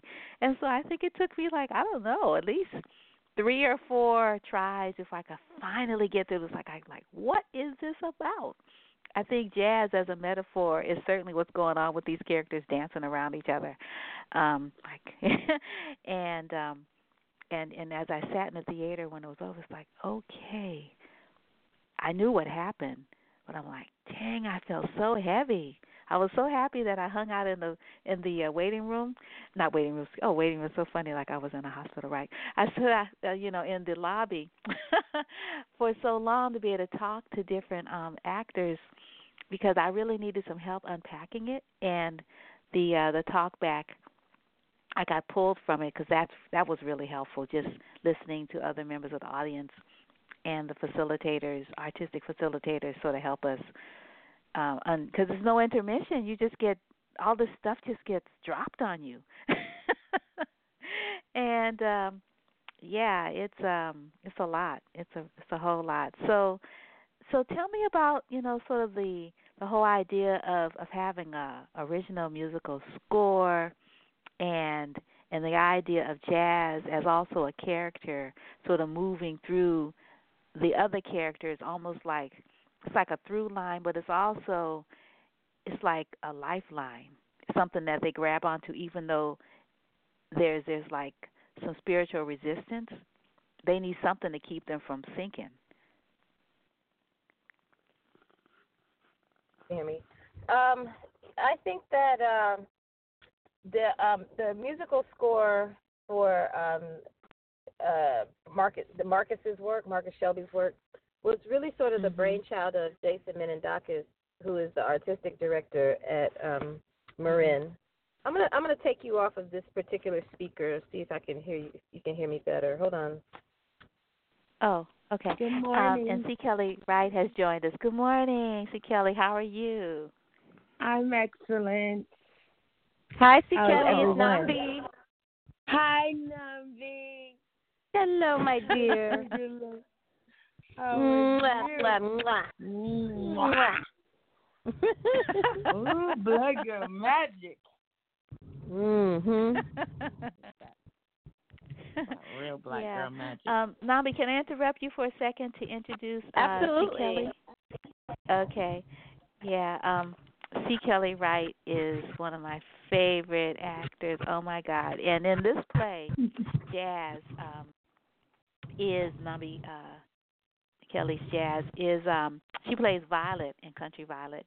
Uh and in the program she uh writes that she is honored to return to Marin Theater Company where she first appeared in the award winning As Thousands Cheer. That was too long ago. Two thousand. Dang, really? Yes.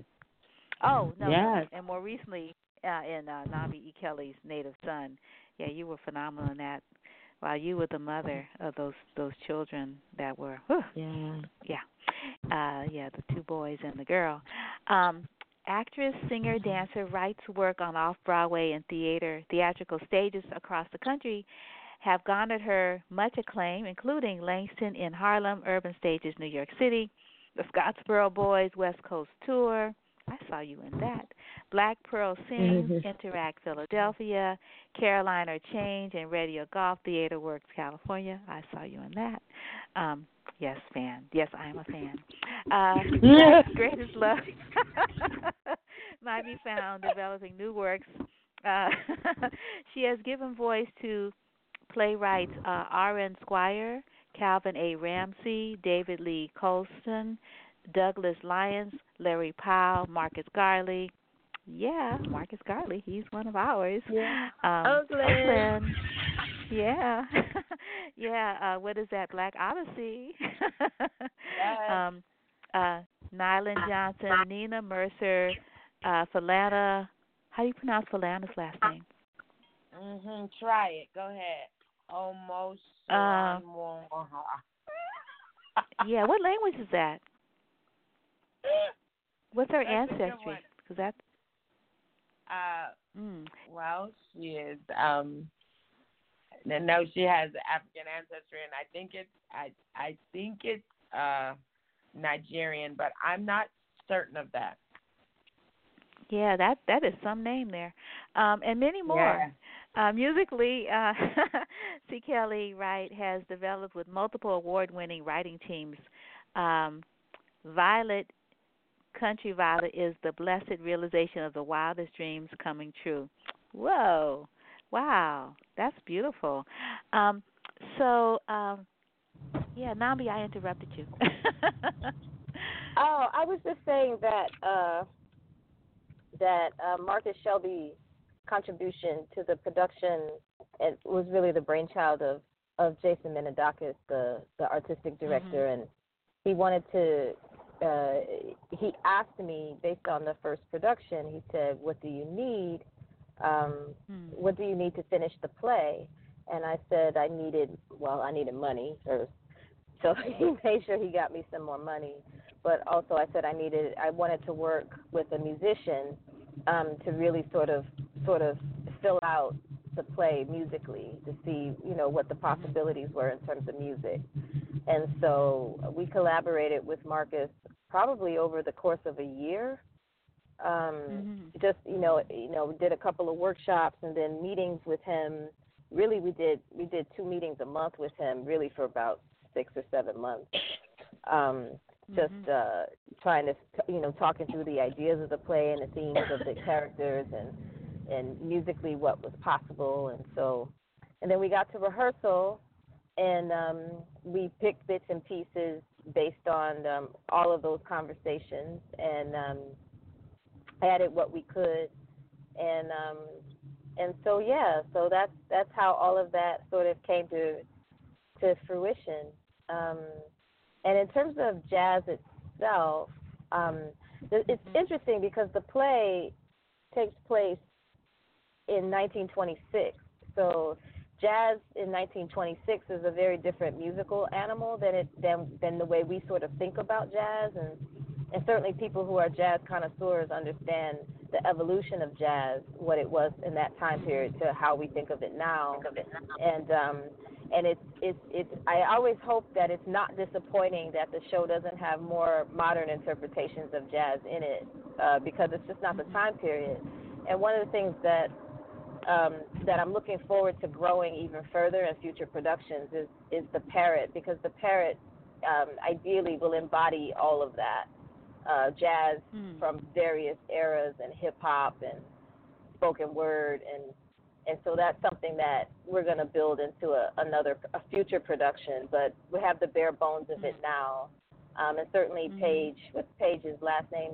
Mays Yeah. Boy, Yes. she's Mhm. a she's amazing. That girl can do anything. She's so beautiful. She's so gifted, Yes. and so just looking forward to moving forward with that notion, like of really developing her character um, to to embody music through time, which is how she succeeds. Um, Mhm. so we'll Yeah. get there. Yes, um, someone, someone's um just joined us. Oh, darn! I thought maybe it might have been Paige. Is Paige going to join us, uh, C. Kelly? I thought she was, and now I'm checking to see if that's the case Okay. as we speak. Okay. Okay. Cool. Yeah. Yeah. She was amazing as um the parrot and as um Golden Gray, and then her Mhm. singing and those costumes are so awesome, aren't they? Oh my god. Fabulous. Karen Perry, Mhm. right? That's Yeah. Karen Perry's Karen. Perry. Mm-hmm. Ooh, Yeah. the bomb. Yeah. Right. So so C. Kelly, um, tell us about about your uh Violet, country Violet and um and so what was the attraction to to her and and um yeah. Tell us about her her story cuz I don't know, it just seems like she is such a femme fatale, like such a tragic character. Yeah, and such a a large and small character all at the same time. It's kind of amazing. I think Mhm. there was there was no reason not to want to uh be her. Um I mean, as roles go, I mean there's there is there it's just an amazing, amazing uh opportunity. I mean, you saw the play Wanda, so you know that mhm. uh, as as as this role in in this prism um, exploration of jazz, I'm I'm young, I'm old, I'm happy, I'm sad, I'm terrified, I'm uh, I am hopeful, I all things in less in less than two hours time. An hour I- thirty minutes and twenty five seconds was last night's show. exactly. So you know it it and it starts like I'm shot out of a cannon, and it just um it's rigorous. It's everything that I could want. It um as as a role, it demands Mm. um everything that I had, and for me to go get some more some Mm. more understanding, some more uh resilience, some more emotional like uh wellspring, just just more. And so I mean it's, it's just amazing. Um you you probably need a youthful spirit and an old soul at the same time in order to Mm. um Can- find May I add find to her that all too her that may I add to that too Mhm. that everything that she's Certainly. talking about about how how all of those thoughts and those emotions exist simultaneously is really Mhm. um what we're going for with the production in terms of the thought that Toni gives us, which is that everything is now. So in the Mhm. original production, Violet was actually split into two characters. Like it were two actresses Oh. playing Violet and Country Violet. And it was Mm. actually something C. Kelly said in a workshop. She said when we did a workshop at Marin, she said, "Well, it, it kind of makes more sense if if if, if it's the same actor." And she's absolutely right about that. And so, based on you telling me that, C. Kelly, that was what made me go back to uh, Wow. to making to making it one character because because we do as as you know jazz jazz to me is being able to live with your beginnings, your middles, and your ends all at the same time. Like Yes. anybody can Mm. close their eyes in this moment and remember being six, or or or imagine being eighty. And so everything is now, you know. Oh shit! As I'm about to have a car accident. No, no, no, no. Ooh, that part, no, don't do that no, part. no, don't do that. Well, No. I mean, I I saw him at the last minute. Thank you God, I didn't get hit. Um, so yeah, so just like so everything that she's talking about about going through all of that in the span of two hours, like that's sort of the metaphor of jazz is that we learn to live with all of these things simultaneously, and they Yes. inform our music. They inform our music and how we move through life. It's Mhm. interesting. Yeah. I, I came to this. I was working on a project, a very comprehensive jazz tree that um, crosses uh, the waters and and and gives us a full look at all these genres that we call different things, but how they how they came out of this great African American art form. And Mhm. uh, and so someone in in our research said uh, for them jazz is is the music that is um, composed and executed simultaneously. So. Oh, Mm. wow. you are Nice. Yeah. you, uh, so we're playing it and making it at the same Mhm. time. And for the African American, especially in that time, planning, we can. And it's still, you know, you can plan, and then you have to prepare for what happens. But but Mhm. when there were so many things uh, out of our control, uh, so many elements that could come in and change everything. Joe and Violet didn't uh, they they didn't lose their home by natural causes, so uh, they didn't come north necessarily because that was the plan. Mm.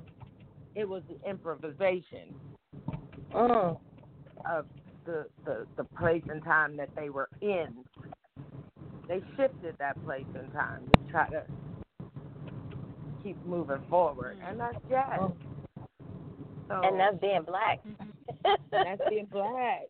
That's we. That's what. That's that's why. That's why we claim it. I mean, it's, we claim it because it's ours, but we're still Mm. claiming it as a people. Mm.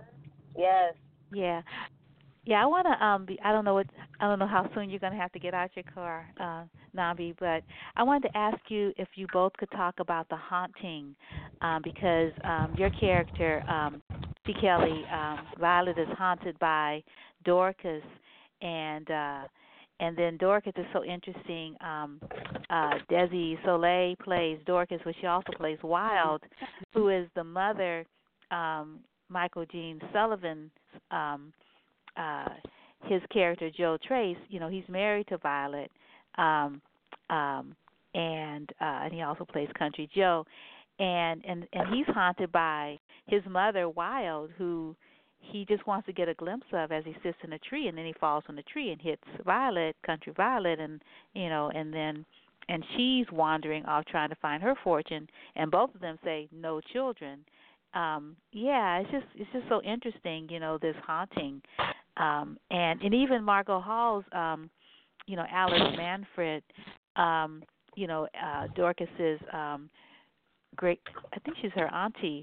Um, uh-huh. She's kind of she's she's haunted, and and so that's why she really can't give in to the musical kind of um, uh, expression, you know, that could really help free her spirit, so to speak. She just can't uh-huh. let go like that because maybe she feels that if she let go, she would lose herself in the spirit, you know, releasing all that stuff that black people had to hold in to live in the North. Because you know, it's just like it's not like it got better when they left the country. Um, you know, when when um your character, um, C. Kelly Violet and and her partner um, Joe Trace migrate. It's not because they wanted to. It's because someone took some people took their land because they could. Yes. Yeah. And I mean, you know, uh, it, it's not to me. It's not that supernatural an idea because uh, if if you are if you are betrayed in any way by love or life, however it occurs, it it can become uh it can become the thing that you you the only thing you can think about. The hows, the whys, when we've been uh when we've been conned or when we've been uh uh tricked by someone, you just play it over and over in your head, trying to come up with the how, the when, the why, all the answers, because all you mm-hmm. have is questions, and that's where Violet finds herself. She has questions she didn't even know she had, and there's n- nobody to give her answers because she's looked and she's you know she's got everything she can find out. She just needs she needs to process this, and she doesn't she doesn't know where to begin. And this becomes an object of uh, of a of a, a very deep need. It's not so much Dorcas. It's it's answers because Violet seems to always be staring down at a dead person asking for answers. So, um, um, I I would. Yeah. Oh, go ahead, C. Kelly. Sorry. No, no, but like, no, Nambi, go know, ahead, cause. Go ahead.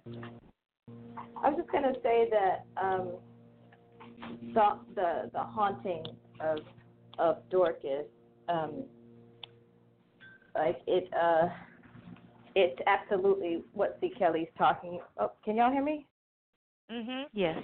Okay, cool. It's absolutely what C. Kelly is talking about about um, you know this search for answers, and I think it's it's our search for answers as a people, and our search for Mm-hmm. answers. You know, like you know, in terms of you know our youth and how we take care of our youth, and and how you know and how our world does not take care of our youth too. Like we're haunted by these young people, and you know, I think about it. I mean, this is not necessarily what Toni is saying, but I think about it in relationship to Black Lives Matter. You know, and the whole argument of, you know, if um, if black people are killing each other, then why do we really matter? And I I absolutely think that for where I sit, like it's a that haunting is a is a conversation and it's a call to action as well about how do we take care of our youth and how do we take care of each other and how do we continue to grow in this new land that is not ours, you know, because it's not ours, it's not our land. We were brought here, we were forced here, and so how do you make a way out of no way? It's what Alice says. You know, you got to make it. You got to take it. Whatever the story is, whatever the narrative is, you got to take it and you got to make it. And so it's um and, and that's just one aspect of it, you know. I think it's um it's a multi-layered and very complicated conversation. And uh that's the thing that that always sort of grabbed me about it is Violet, you know, brings this young woman's picture into their home and she sets mm-hmm. it on the on the mantle for you know and it essentially you know the ghost of this girl the spirit of this girl takes over takes over and uh and it and it takes over her mind and it takes over his heart and and like how do you reckon with that how do you reckon with that is is such a, a viable and important question you know Mhm. Yeah, and I also think about you know sort of the way that the story goes. You know, it takes place. Um, you know, we start with the funeral, we go back to see sort of what led up to uh to the funeral and the person who was killed, Dorcas, and and then and then um disfigured while she lay dead there, you know. Um mhm. uh and you mentioned um sort of how do we take care of our children and I was thinking mm-hmm. about, you know, Dorcas's story, you know, being orphaned and and how, you know, there there was no there was no funeral, there was no uh, opportunity to grieve, particularly for her dolls, right? Which were like yeah. the next generation, you know, they were another incarnation and and she missed mm-hmm. her dolls she missed her parents too but she missed her dolls and then and then she witnessed you know the consumption by fire right i'm like dang right. you know to know and that the layers of her mother and father yeah. yeah the layers mm-hmm. of trauma that that is for for us as a people for generations mm-hmm. you know because mm-hmm. that stuff reverberates you know, it's not just. Yes. I mean, when Toni talks about everything is now, that's that's still in our spirit. That's still in our DNA. You know, and how yes. do you reconcile that? And I mean, when mm-hmm. you think about something like uh, watching a, a sister get shot five times and then going into work, mm. you know, mm. and mm-hmm. doing a mm-hmm. play. Um, mm. and like asking for money and not talking about you know it's just like okay there's that was terrible mhm and this isn't and and yet we we have to just keep moving mhm mm-hmm. you know we we have yeah. to just constantly just keep moving we can't ever just like this is important we have to stop everything mhm you we we just have to keep going and Dorcas uh dies and somehow Alice is uh is has her time spent taking care of uh someone who's not her responsibility and not her need just out of the like understanding need and understanding love and needing love and it just gets mm-hmm. all so confusing that we can't like deal with each individual thing in life you know it's like mm-hmm. okay she had to heal herself through me somehow. Mm. Mm-hmm. It's you know, it's like right. uh well, I have questions too and I just need to get I just need to get through this. I need to talk and I I, I mean it's it's just wild how our community has to always uh do this dance. Mm. You know, do this mm-hmm. dance of, yeah, let's not deal with the trauma. You know, I can't. I'm I'm experiencing trauma, but I don't have really time to deal with it. This is not the forum for that. This is not the.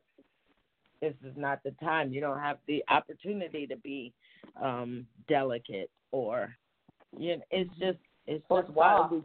wild. Yeah. Yes, soft. Yes. Mm-hmm.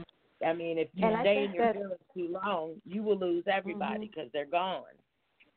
Right. Like you, you just can't.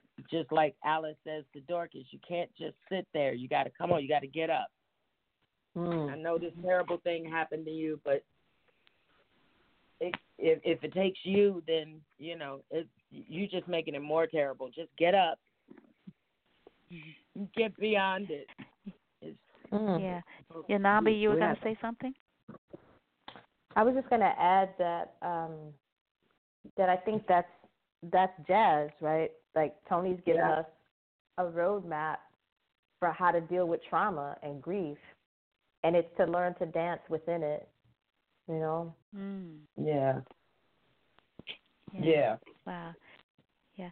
I was thinking, um, uh, Nambi, about your juxtaposition of of Joe Trace and uh, and Henry Lestroy. Les, Lest- uh, is it Lestroy or Lestory? How do you pronounce his name? I can't That's- quite re- that's can't true? quite remember where the aura goes. okay. Yeah, yeah, Dane Dane Troy's character who is really so you know, so we've got Dorcas in the middle and then we've got, you know, um, you know, uh Henry and we've got Joe. Joe is old and he's too old uh to be messed with this child who could be his daughter. And then and then Henry, he's, you know, he doesn't like her, but she really likes him. and and he doesn't he doesn't You like the way she looks and Acton. Hmm? Pardon me. Acton. Yeah. Oh, oh, the Acton is the part. Oh, Acton is the one. Okay, yeah, because he plays three characters. Yeah. Okay. Yeah, Acton. Right. Exactly. Acton doesn't like uh Dorcas, and then and then Dorcas has this wonderful little friend, um, portrayed by Tiffany Tennille, um, uh, Felice, and and Felice is really self-assured and and and knows her gifts. I, I really like her. I mean, I just love the writing around her. She is Mhm. she is really wonderfully done. Um yeah, and then also, you know, we have, you know, Lisa Lacey's um country gossip and and and Malvonne and Malvonne I guess is the one who's sort of taken the money from from Joe, right? Um to Mhm. do what he does, which is wrong. But hey, it's money. Um Mm. like, oh, yeah. But back to um, you know, these these two men with, you know, uh Dorcas in the middle and then we've got uh Felice who is sort of um uh she's like uh the counter argument, you know, for Dorcas cuz Tiffany's character Felice doesn't have that kind of trauma that she's trying to work through and then on top of that um you know Dorcas's presentation you know she's got straight hair she's got a lighter complexion and and people are not feeling beauty there and she also Mm. has um pock marks in her face i i believe um was how how Mhm. she described herself mhm Mhm. Mm. Yeah. So I just wanted you to talk a little bit about, you know, sort of the juxtaposition of of these two male characters and the two female characters. Mm. The juxtaposition of the two male and two female characters. Mhm. Yeah. Huh. Cuz like we have cuz Um, we have like Dorcas in the middle of the two men, two male characters, but then Tiffany is like a you know, she's it sort of reminds me of Toni Morrison's um books uh Sula, you know, about the two girlfriends. And um you know, in this in this these these this coupling, you know, the two of Dorcas and um and and Felice. They could be Mhm. like those two girls in Sula and one, you know, they don't both survive. Um Mm. but they do love each other. Mhm. And the Yeah, one I that doesn't like- survive Mhm. Sorry, go ahead. Mhm. The one that doesn't survive. Go ahead. Oh, well, she, you know, her friend still loves her. You know, she just can't. You know, you just can't save people. They have to. People have to save themselves. Mhm. You know, wanna wanna like hold their head up out of the water. Don't just like put your head on your chin if I'm trying to help you. you know, we're, and we're both Mhm. in the water. Mhm. I think that um I think that you just did a really good job of explaining. That's all. I wasn't sure what the question was because it it seemed like you did a really good job of explaining oh. who the characters are oh, and, and how who how they oh. are. Yeah, you you answered the question. oh, I, I got nothing to add to that. no, well, did that better than I could have ever. So, listen, my ladies, uh, I I have to I have to skedaddle. Okay. Okay. All right. Well, wow. thank you so much. Um, yeah, I think I think the timing is just perfect. You know, to have this play, you know, at the time when you know we have the 400 year return, you know, to Africa, yes. to Ghana more specifically, mm-hmm. and then Malcolm X's birthday is on Sunday, and the play runs through Sunday. And Malcolm X, you know, started the organization of Afro American Unity, you know, mm-hmm. similar to you know the organization that um uh, President Kwame Nkrumah founded, um, you mm-hmm. know, along the same same um, uh, idea, and he actually presented there. So I just think universally, you know, like the universal consciousness, like to have this play jazz happening right now in this moment is just so perfect. And let me know mm-hmm. where you're going to do it for the third time. I want to come see what happens to uh, the parrot. Me too. I want to well, see fingers crossed. Fingers crossed. There was a producer in the house last night, so I hope it was a good show. Ooh. it was good show Ooh. last night. Oh, good. Good, good, good. It was I heard some too. people. Oh, Mm, good. Nice, All right, cool. nice, nice. Great, Beautiful. great.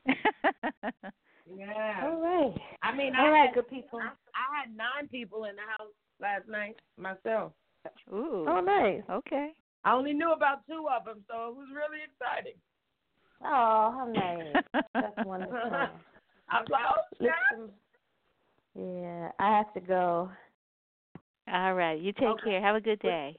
I love you, Thank you. I love you too, C. Kels. Thank you, Wanda. You're welcome. Bye. Bye. So, C. Kelly. Yes. So, what are, what are some of your favorite moments in the play? Um, it's so heavy. so, Uh, what are some of your favorite moments?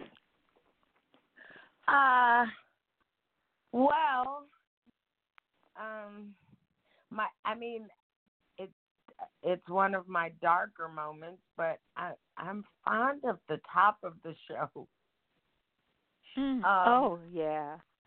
It, it's partly because it's an it's an emotional place that uh one seldom needs to go because it's all the way there, and that it requires me to you know start by just giving in to the character completely, like just um pedal to the metal, as they would say. And I mean, but I I love uh finding love on stage. That's fun. Mm. Um Mm-hmm. and and Michael Gene is is a great person to work off. Um I think I I just I mean I I love the back and forthness of it. Um Mm-hmm. I I love all of the memory work. Um because it's everything is now. If you if Mhm. you can really lock that concept in, then it's not the same kind of challenge. Mm-hmm. Um and that was a journey for me cuz I think um as an actor I'm kind of a naturalist. So, you know, it's like if I'm in an emotional place, it I I I, I would naturally find the process for how do I get myself out of it. But with this piece moving so fast, um, and the times shifting the way they do, once one moment is played and over, it's done Mm-hmm. and you can't really sit in any one place too long. So um Mm-hmm. so that that was an interesting thing to find and to um find the rhythm for. and Mm-hmm. done and on. It, it I don't the audience doesn't need to sit in everything forever. Yeah, they- that's good. It keeps moving. Yeah. yeah. You know, it's, Mhm. it's but and but a, an actor can easily uh find themselves just resting in a place that's dark or resting in a place that's light or and and that's a problem that's an issue for my character cuz as the actor I don't really want to even experience some of those sadder places I don't Mm, I don't mhm. I don't want to paint those colors. So oftentimes I found in the rehearsal process that I I would I would soften uh, my approach to something just because I had been so hard in maybe just the earlier thing, but it's like for Violet, there is very little rest. And it really wouldn't make Mm. sense if I had all these places to to just be in my softness, be in my hurt, be in whatever I'm in. Like, why would I wind up where I did if I had those moments? And since, you know, eh, the audience has already seen the end at the beginning, I mean, then you just need to understand how I got there. Right. Exactly. And Violet, there, Mhm. um, the director told me something early. Uh, well, in the middle of the process, probably. She says there is no rest for Violet. There's no Mm, rest, mhm. um, and and that kind of uh, led me, and I guess she was thinking the same way. There's music in the show, and you know that I sing, but I do very little of the actual singing in the show. Um, and it's mainly because that music is an outlet. Music uh, is what saves us sometimes, Mhm. you know. Mhm. Um, and if I, I think for me emotionally, if Violet had music, if Violet had a song she could sing or a lament that she could uh, wail, then Mhm. she probably wouldn't have found herself in the place she was in. Yeah. Violet, Yeah, that is such a good point. Yeah. Mhm. yeah, because we Mm-hmm. sang, you know, we sang in the cotton fields to release some of that, to have Mhm. some power to change our immediate circumstance in a song. But Mhm. Violet couldn't possibly have had that because she would have. Uh, she probably wouldn't have done what she did. Yeah, she- I'm sure she wouldn't have. Yeah. Um and and that that's really that's really interesting um that point because you know at some point you know Violet just goes completely silent. It just it's just Mhm. you know she can't find herself in herself. She's she's Right. destroyed so much of what's important that there is no there. She has a Yeah. she has to sort of recreate the there. She is like a empty vessel at you know at at the end like wow you know you know every month there's an opportunity right for life and and Mhm. she she um she rids herself of that opportunity um you know very Well, methodically time time rids time time rids her of that opportunity, um, Mhm. but she's not Eventually. paying attention. Uh, yeah, Mhm. and and and that's I mean that that's where that's where we find her um in that in that last beat that you're talking about but she's I mean I I've I've had uh I've had love and and the interesting thing she she did grow silent but you'll see that that's that's in Joe's mind. Mhm. Because in Violet's side, she never goes silent. How Mhm. she sees it. It's just the way Joe saw things. Um, Mhm. or in part, it's the way Joe saw things. Because Mhm. w- the things that he wanted to talk about, there were no words for. The things that she wanted to talk about, there were no words for. And she didn't Yeah. have any space for his ramblings. Um, Mhm. So, and you know, they made the decision together, but she was making these decisions without him. Uh, so she was Mhm. holding all the baggage Yeah. Exactly. Yeah. um In, you know that mind, you know they both they decided yeah they weren't going to have mhm yeah So that you know, to him they were great. She just shut him out for no apparent reason. Mhm She just she just all of a sudden wasn't available. And that's why it comes across that way. It's not what's so, it's Mhm. just how he felt about it. mhm Um, right yeah yeah well they weren't communicating definitely mhm and Yeah, they probably and I through- mean, to some degree they were communicating until they got to the point where silence was louder than the talking. It's like um, if I say this, it's going to lead me to this.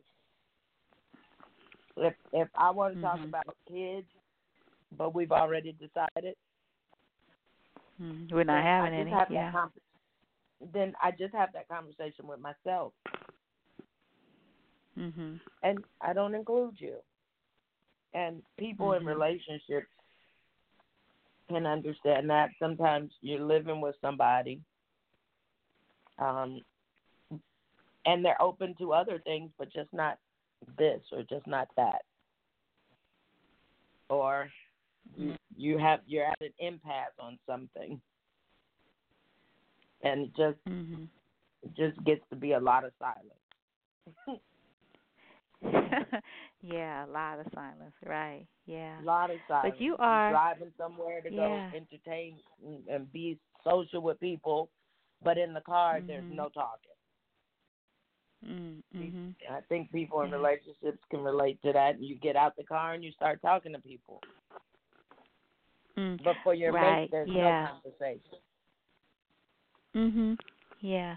But then, Um, you know, we sort of like we already talked about, you know, the um the unspoken and unresolved uh trauma that, you know, these these two um adults have experienced, um, you know, whether we're talking about their the missing mother, the mothers who are are not in their lives and the fathers either.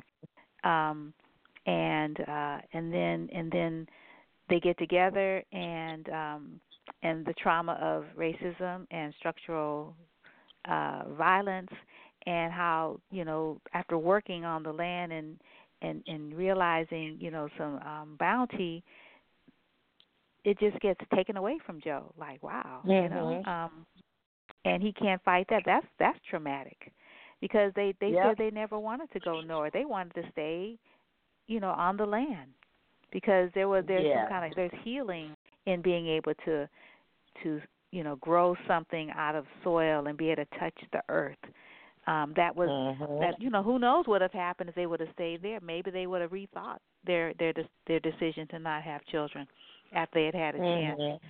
to be in nature and be with each other and love each other into wholeness perhaps Right. but that doesn't happen Mm-mm. there's no opportunity yeah um I Yeah. have a question for you, and then I'm gonna let you go because um, you have to work today. Um, I wanted to ask you if you could talk a little bit about. I was wondering, and I was gonna ask Nambi, but um, but she had to go, and I forgot um, that I had written this down.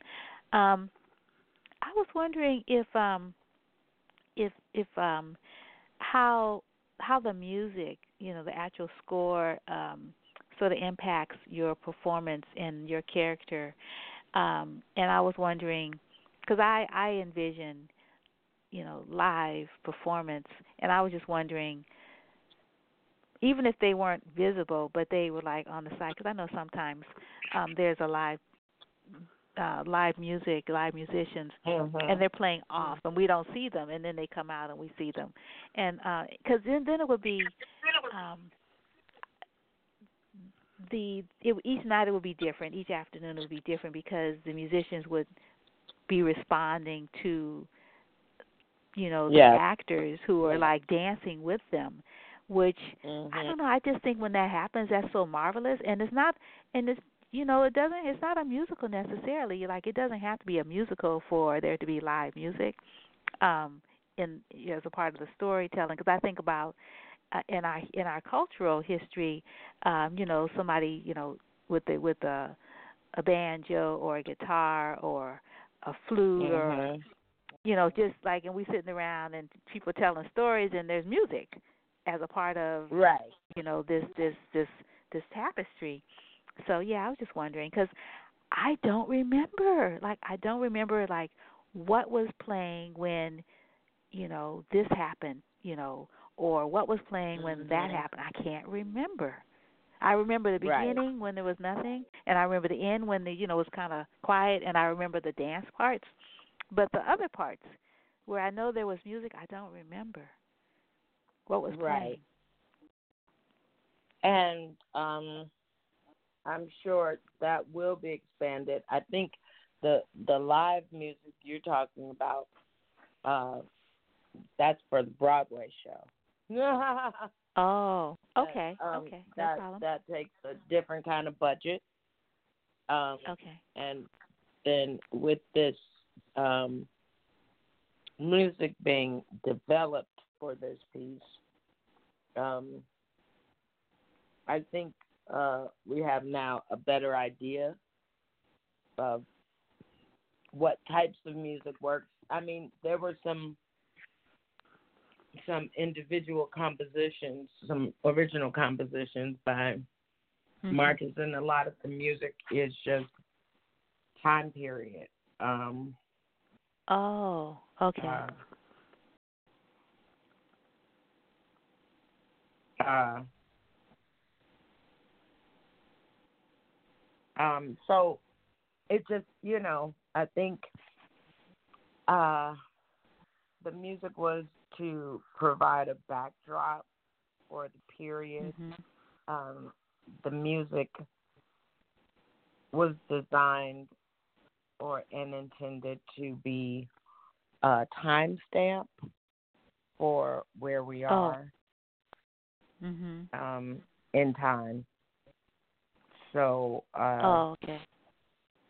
you know, for the very astute jazz aficionado, they they might get a little bit more out of it. It's like, ah, yes, that's you know, in that period they were the banjo was very strong, or you know this or Mhm. that, but that is is still um, probably because that's the piece that was added into this particular production that the next one will flesh that out even more. Okay. Um, but like the music, there's music for the frame, not to give the whole Mhm. piece away, but there's you know, there's music for Dorcas and music for the country and and Mhm. music for the city, and it's yeah, it's just in Toni's book. There's jazz playing as she's talking, Mhm. Okay. but um, and this way it's kind of the same. So there's Mhm. there's a backdrop of music, but music isn't the focal point of the piece. It's just done Mhm. um, accented by the music. But I do Mhm. think that um, in following in in uh, following productions, there will be more um, music impact. And Okay. Paige, you were Is it- talking about her, but she's pretty incredible because I mean, Mhm. you can uh, Paige and Dane, I would say, um, their roles were stretched Mhm. beyond what they said yes to originally. Mhm. Because you know they were yes. Mhm. Really they were you know supporting actors in this storytelling, and Paige becoming uh, the device by which we see Mhm. the city. We we see the information getting tossed around and spread around, and she is like the Aunt Esther of jazz. Mhm. She Yes. she encompasses the music of the time because you know parents have always been able to capture music and Mhm. spit it back out. So I Mhm. love what Nambi was talking about about her encompassing all of music. So, Mhm. um, Yeah. but Yeah, and then you're right with- about Dane um being being like it's interesting how these characters have like their um uh their counter, you know, the counter narrative. Like, you know, we've got Mhm. Dane Troy's uh, you know, Henry and Acton and Country Drunk and Numbers Runner and then and then we Mhm. have Paige Myers, you know, Parrot and Golden Gray. And yeah, and and they are they're kind of like outsiders but they are Mhm. definitely manipulating stuff like you could almost see them as sort of like the um the uh omnipresent kind of kind of uh voice that is Mhm. omnipotent you know sort of making things work the way they work you know and people think they have free will like no you don't you know they're they're Yeah. you know these other forces are happening and and they represent these other forces or give give uh give persona to these other forces Mhm. which is kind of Right. yeah yeah Huh. Oh wow. Yeah thank you for that. So did i miss it in the program? And uh, maybe you could tell me um i can ask for it. But are all of the the songs listed that the ones that are original and the ones that are period are they listed in the program? That Marcus Well, that um, is a great question. Um, I doubt it, okay. But I I neither know that for sure or not. mhm Um, okay I'll, ask as I okay. through right now. Mhm. Um, Okay. yeah Yes. Um, I don't know that the music is actually listed. mhm Um, but I'm looking and I don't see it. Not in the script. I think, you know, there's interesting stuff with the difference between a play and a musical. mhm So right it this is definitely not a, a musical, it's a play with music. right So exactly that's probably why the music isn't separately listed because if it were a musical, Mhm. Then it would be. But because this is um, supporting music and Mhm. it's not designed to forward the story, which kind of makes Mhm. a play a musical, Mhm. um, then it's not listed in here. Right, yeah, because um, you know, when you mentioned that it um, it sort of marks the periods as we move, you know, from one era to another, from one Mm-hmm. period to another. Then I'm thinking, oh, later on, you know, I could go look it up and like, oh, okay, yeah, this is that, and this related to that, and so then I could, since you know, I wasn't recognizing anything by the tune. Mhm, so I'd have to mhm. recognize it. I'd have to do some research by the name of the of the piece and and the uh, uh, and the composer um, or performer, and then and then their ori- the original pieces. Okay, well I'll ask about that because yeah, because um because Marcus is so brilliant, I I know there's you know there's a and and considering how how long you know uh Nambi and Marcus and Jasson met, you know, to work this out. Mm-hmm. Um yeah, I mean, it's it's just as important, you know, as as the spoken parts of uh of the work because it's there. Yeah. And I just want to like really like sort of give it the kind of um attention that maybe that would help me sort of go even deeper on the work that you all are Mhm. doing on stage because it's like oh my god audience is so deep um and uh yeah and you all and you all have um tonight wednesday there is a um there's some special things that are happening. And wednesday night there's a uh, pre-talk, a pre-show talk at 7:10 Yeah. and and then after all shows there's a post show Q and A uh led by a member of the artistic staff at um Ren Theater uh Company. And and sometimes um uh performers come out but um most uh see most shows particularly um the opening closing nights and Saturdays um it says that folks don't come out like from the cast so people should try to attend Well, they don't they have they don't have all. a discussion on opening or closing night, and they Oh, don't. okay, so there's oh, okay. And so they- there's no there's Saturday- no discussion on Sunday. Mm-hmm. Right. Um, most most um, Saturdays because we have two shows, they tend Right. to not because we could wind up, yeah, missing meals. yeah, you That's need to not good. between.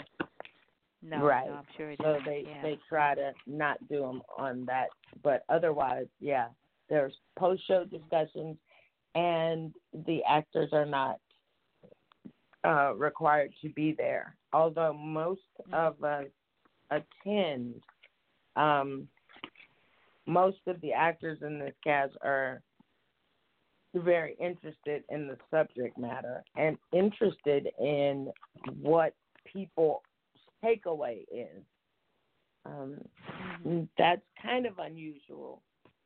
Uh, I I think this cast, I can safely say that we all feel very highly and strongly about Nambi and her work, and Mm-hmm. so more than just artists, we're also like more like ambassadors for her work. It's like everyone seems to just have an interest in making sure people are getting the full story. Mhm. So Right, right, a lot yeah. of, a lot of activity around the um, post show talks. Oh, excellent, excellent. And uh and performances in the evening are at 7:30 p.m. um and on Saturday 2 and 2 and 7:30 and then Sunday closings is at 2 p.m. It's a matinee, not an evening. Yes. So um, folks need to visit marintheatre.org, uh, theater spelled T-R-E at the end, and get your tickets. And um, you can ask and see if there are any discounts that might be applicable because there are quite a few. Try um, Industry 20. I'll give it to all your radio listeners. 'cause they gave Industry? Industry, Industry. 20. No, in I N D U S T R Y. Industry 20. Oh, industry. Oh, industry. Yes. Oh, okay. Yeah, okay. Indiscreet. Okay, 20. Okay. Right. Oh, wow. Try that. Okay. Indiscreet. Okay, that's cute. Oh, Industry 20. Okay, cool. Yeah, and um and then um they also have $25 tickets in selected seats um throughout the run and you can call 415-388-5208 and they have group tickets and they have $4 off on senior tickets 65 plus. There's $25 for under 30 all the time available online. For teens, it's $10. All performances also available online. Military gets $6 off. And then they have an educator, $12 for all performances, limit to, isn't that crazy amazing? $12. But you have to work in a Marin County school. I'm like, oh, that's messed up. Hmm. So for those who live Yeah, in Marin County, you get a And for those good discount. Twelve dollars. for, just use C. Kelly's Industry 20. and get a twenty dollars. Yeah, yeah. That's a good deal. Yeah, That's twenty dollars. That's awesome. That's a very good deal. Yeah, that's better than all of these. Mm-hmm. Unless you're a mm-hmm. kid. Right. Wow, wow. Yeah. Oh man, it's it's over and we never got a chance to get together. I'll be darned. Wow. I know, except for just just on the phone. Yeah, yeah, just on the A phone. bit. Oh. I saw your face at opening though. That was wonderful. yeah. All righty. Well, I want to thank you for for this. This has been lovely, and I will give you a jingle um when we're on, not on the air, and maybe I'll come see you again on stage, and we can hang out in the lobby. Yeah. My, you know, my my PhD uh candidate daughter is mhm. coming in in an hour or so, Oh, lovely. so she'll be here Oh, for the rest good. of the run. Yeah, Nice, Brooks nice. Bay lives in Oh. East Bay. Okay, okay. She lives. She lives here. She is she is from you know she we grew up Oh yeah. here, but Mhm. she Right. is at UNC Chapel Hill getting her PhD right now in epidemiology, Mhm. and um, and we're very proud of her. But Oh, she wants yeah, to come yeah. and support her mom and Nambi and Jazz, so Mhm. she's flown right. out. Okay, so she, so she's flying out just for this. That's so awesome. Yes. Cool. Cool. Yes. Well, that's wonderful. Okay. Well, um, I hope her flight is smooth and uneventful, and um, Yes. yeah, and I know you're gonna have a wonderful reunion when she lands. Yes, I can't wait. I'm so excited. All righty. Well, you take good care, C. Kelly, and tell her congratulations on this wonderful, you know, work. Um, yeah, to keep me posted on what what her research involves. Okay, I will. Because it's all Okay, about us. Super. Oh, all about us. always. You know, I yeah, you know, Yeah. you know who her mother is, yeah, and her Mhm. auntie and her ancestors, and you know, I don't know, I don't know her dad, but you know, I'm sure it's all all connected. Yeah, it is. It is. Mhm. And I will see you soon, I hope. Yeah. All righty. You take care. Okay. Mwah. Bye bye. Bye, everyone. Peace and blessings. So we are going to close with, um, you know, I can't let you uh, not hear Rene Marie's "Lift Every Voice" sung to the Star Spangled Banner. So we're going to go out with that. Thanks so much for tuning in for another edition of Wanda's Picks, and we're going to have a special broadcast tomorrow from nine to eleven. We're going to be featuring, um, uh, see, um, let me I'll tell you real quickly. um, Alma Robinson, who is um, uh, director of uh, California Lawyers for the Arts. She's going to be talking to us about a recent, um, um, um, I guess, uh, survey, uh, and which consisted of a series of conferences throughout the uh, the United States and various regions to look at uh, sort of the power of art and corrections. And uh, so she's going to join us to talk about sort of the findings and the um, uh, and the report that came out of that.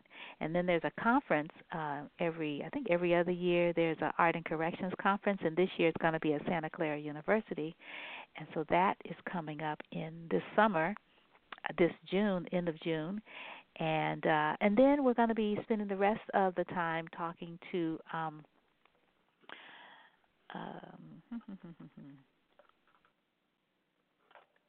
see, um, the San Francisco um, Andrew. Um, let's see, San Francisco uh, Arts uh, International San Francisco International Arts Festival, and um, with Andrew Woods.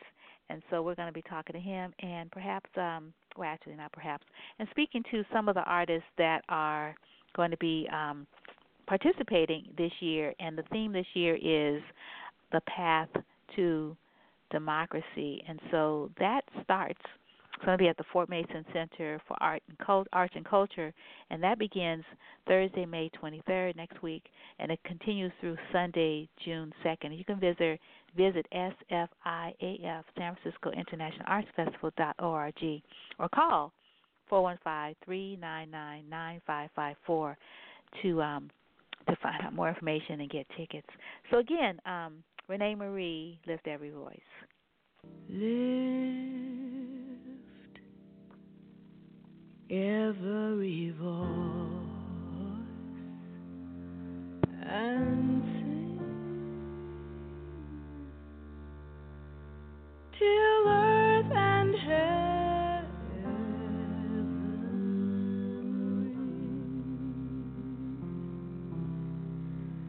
ring with a harmony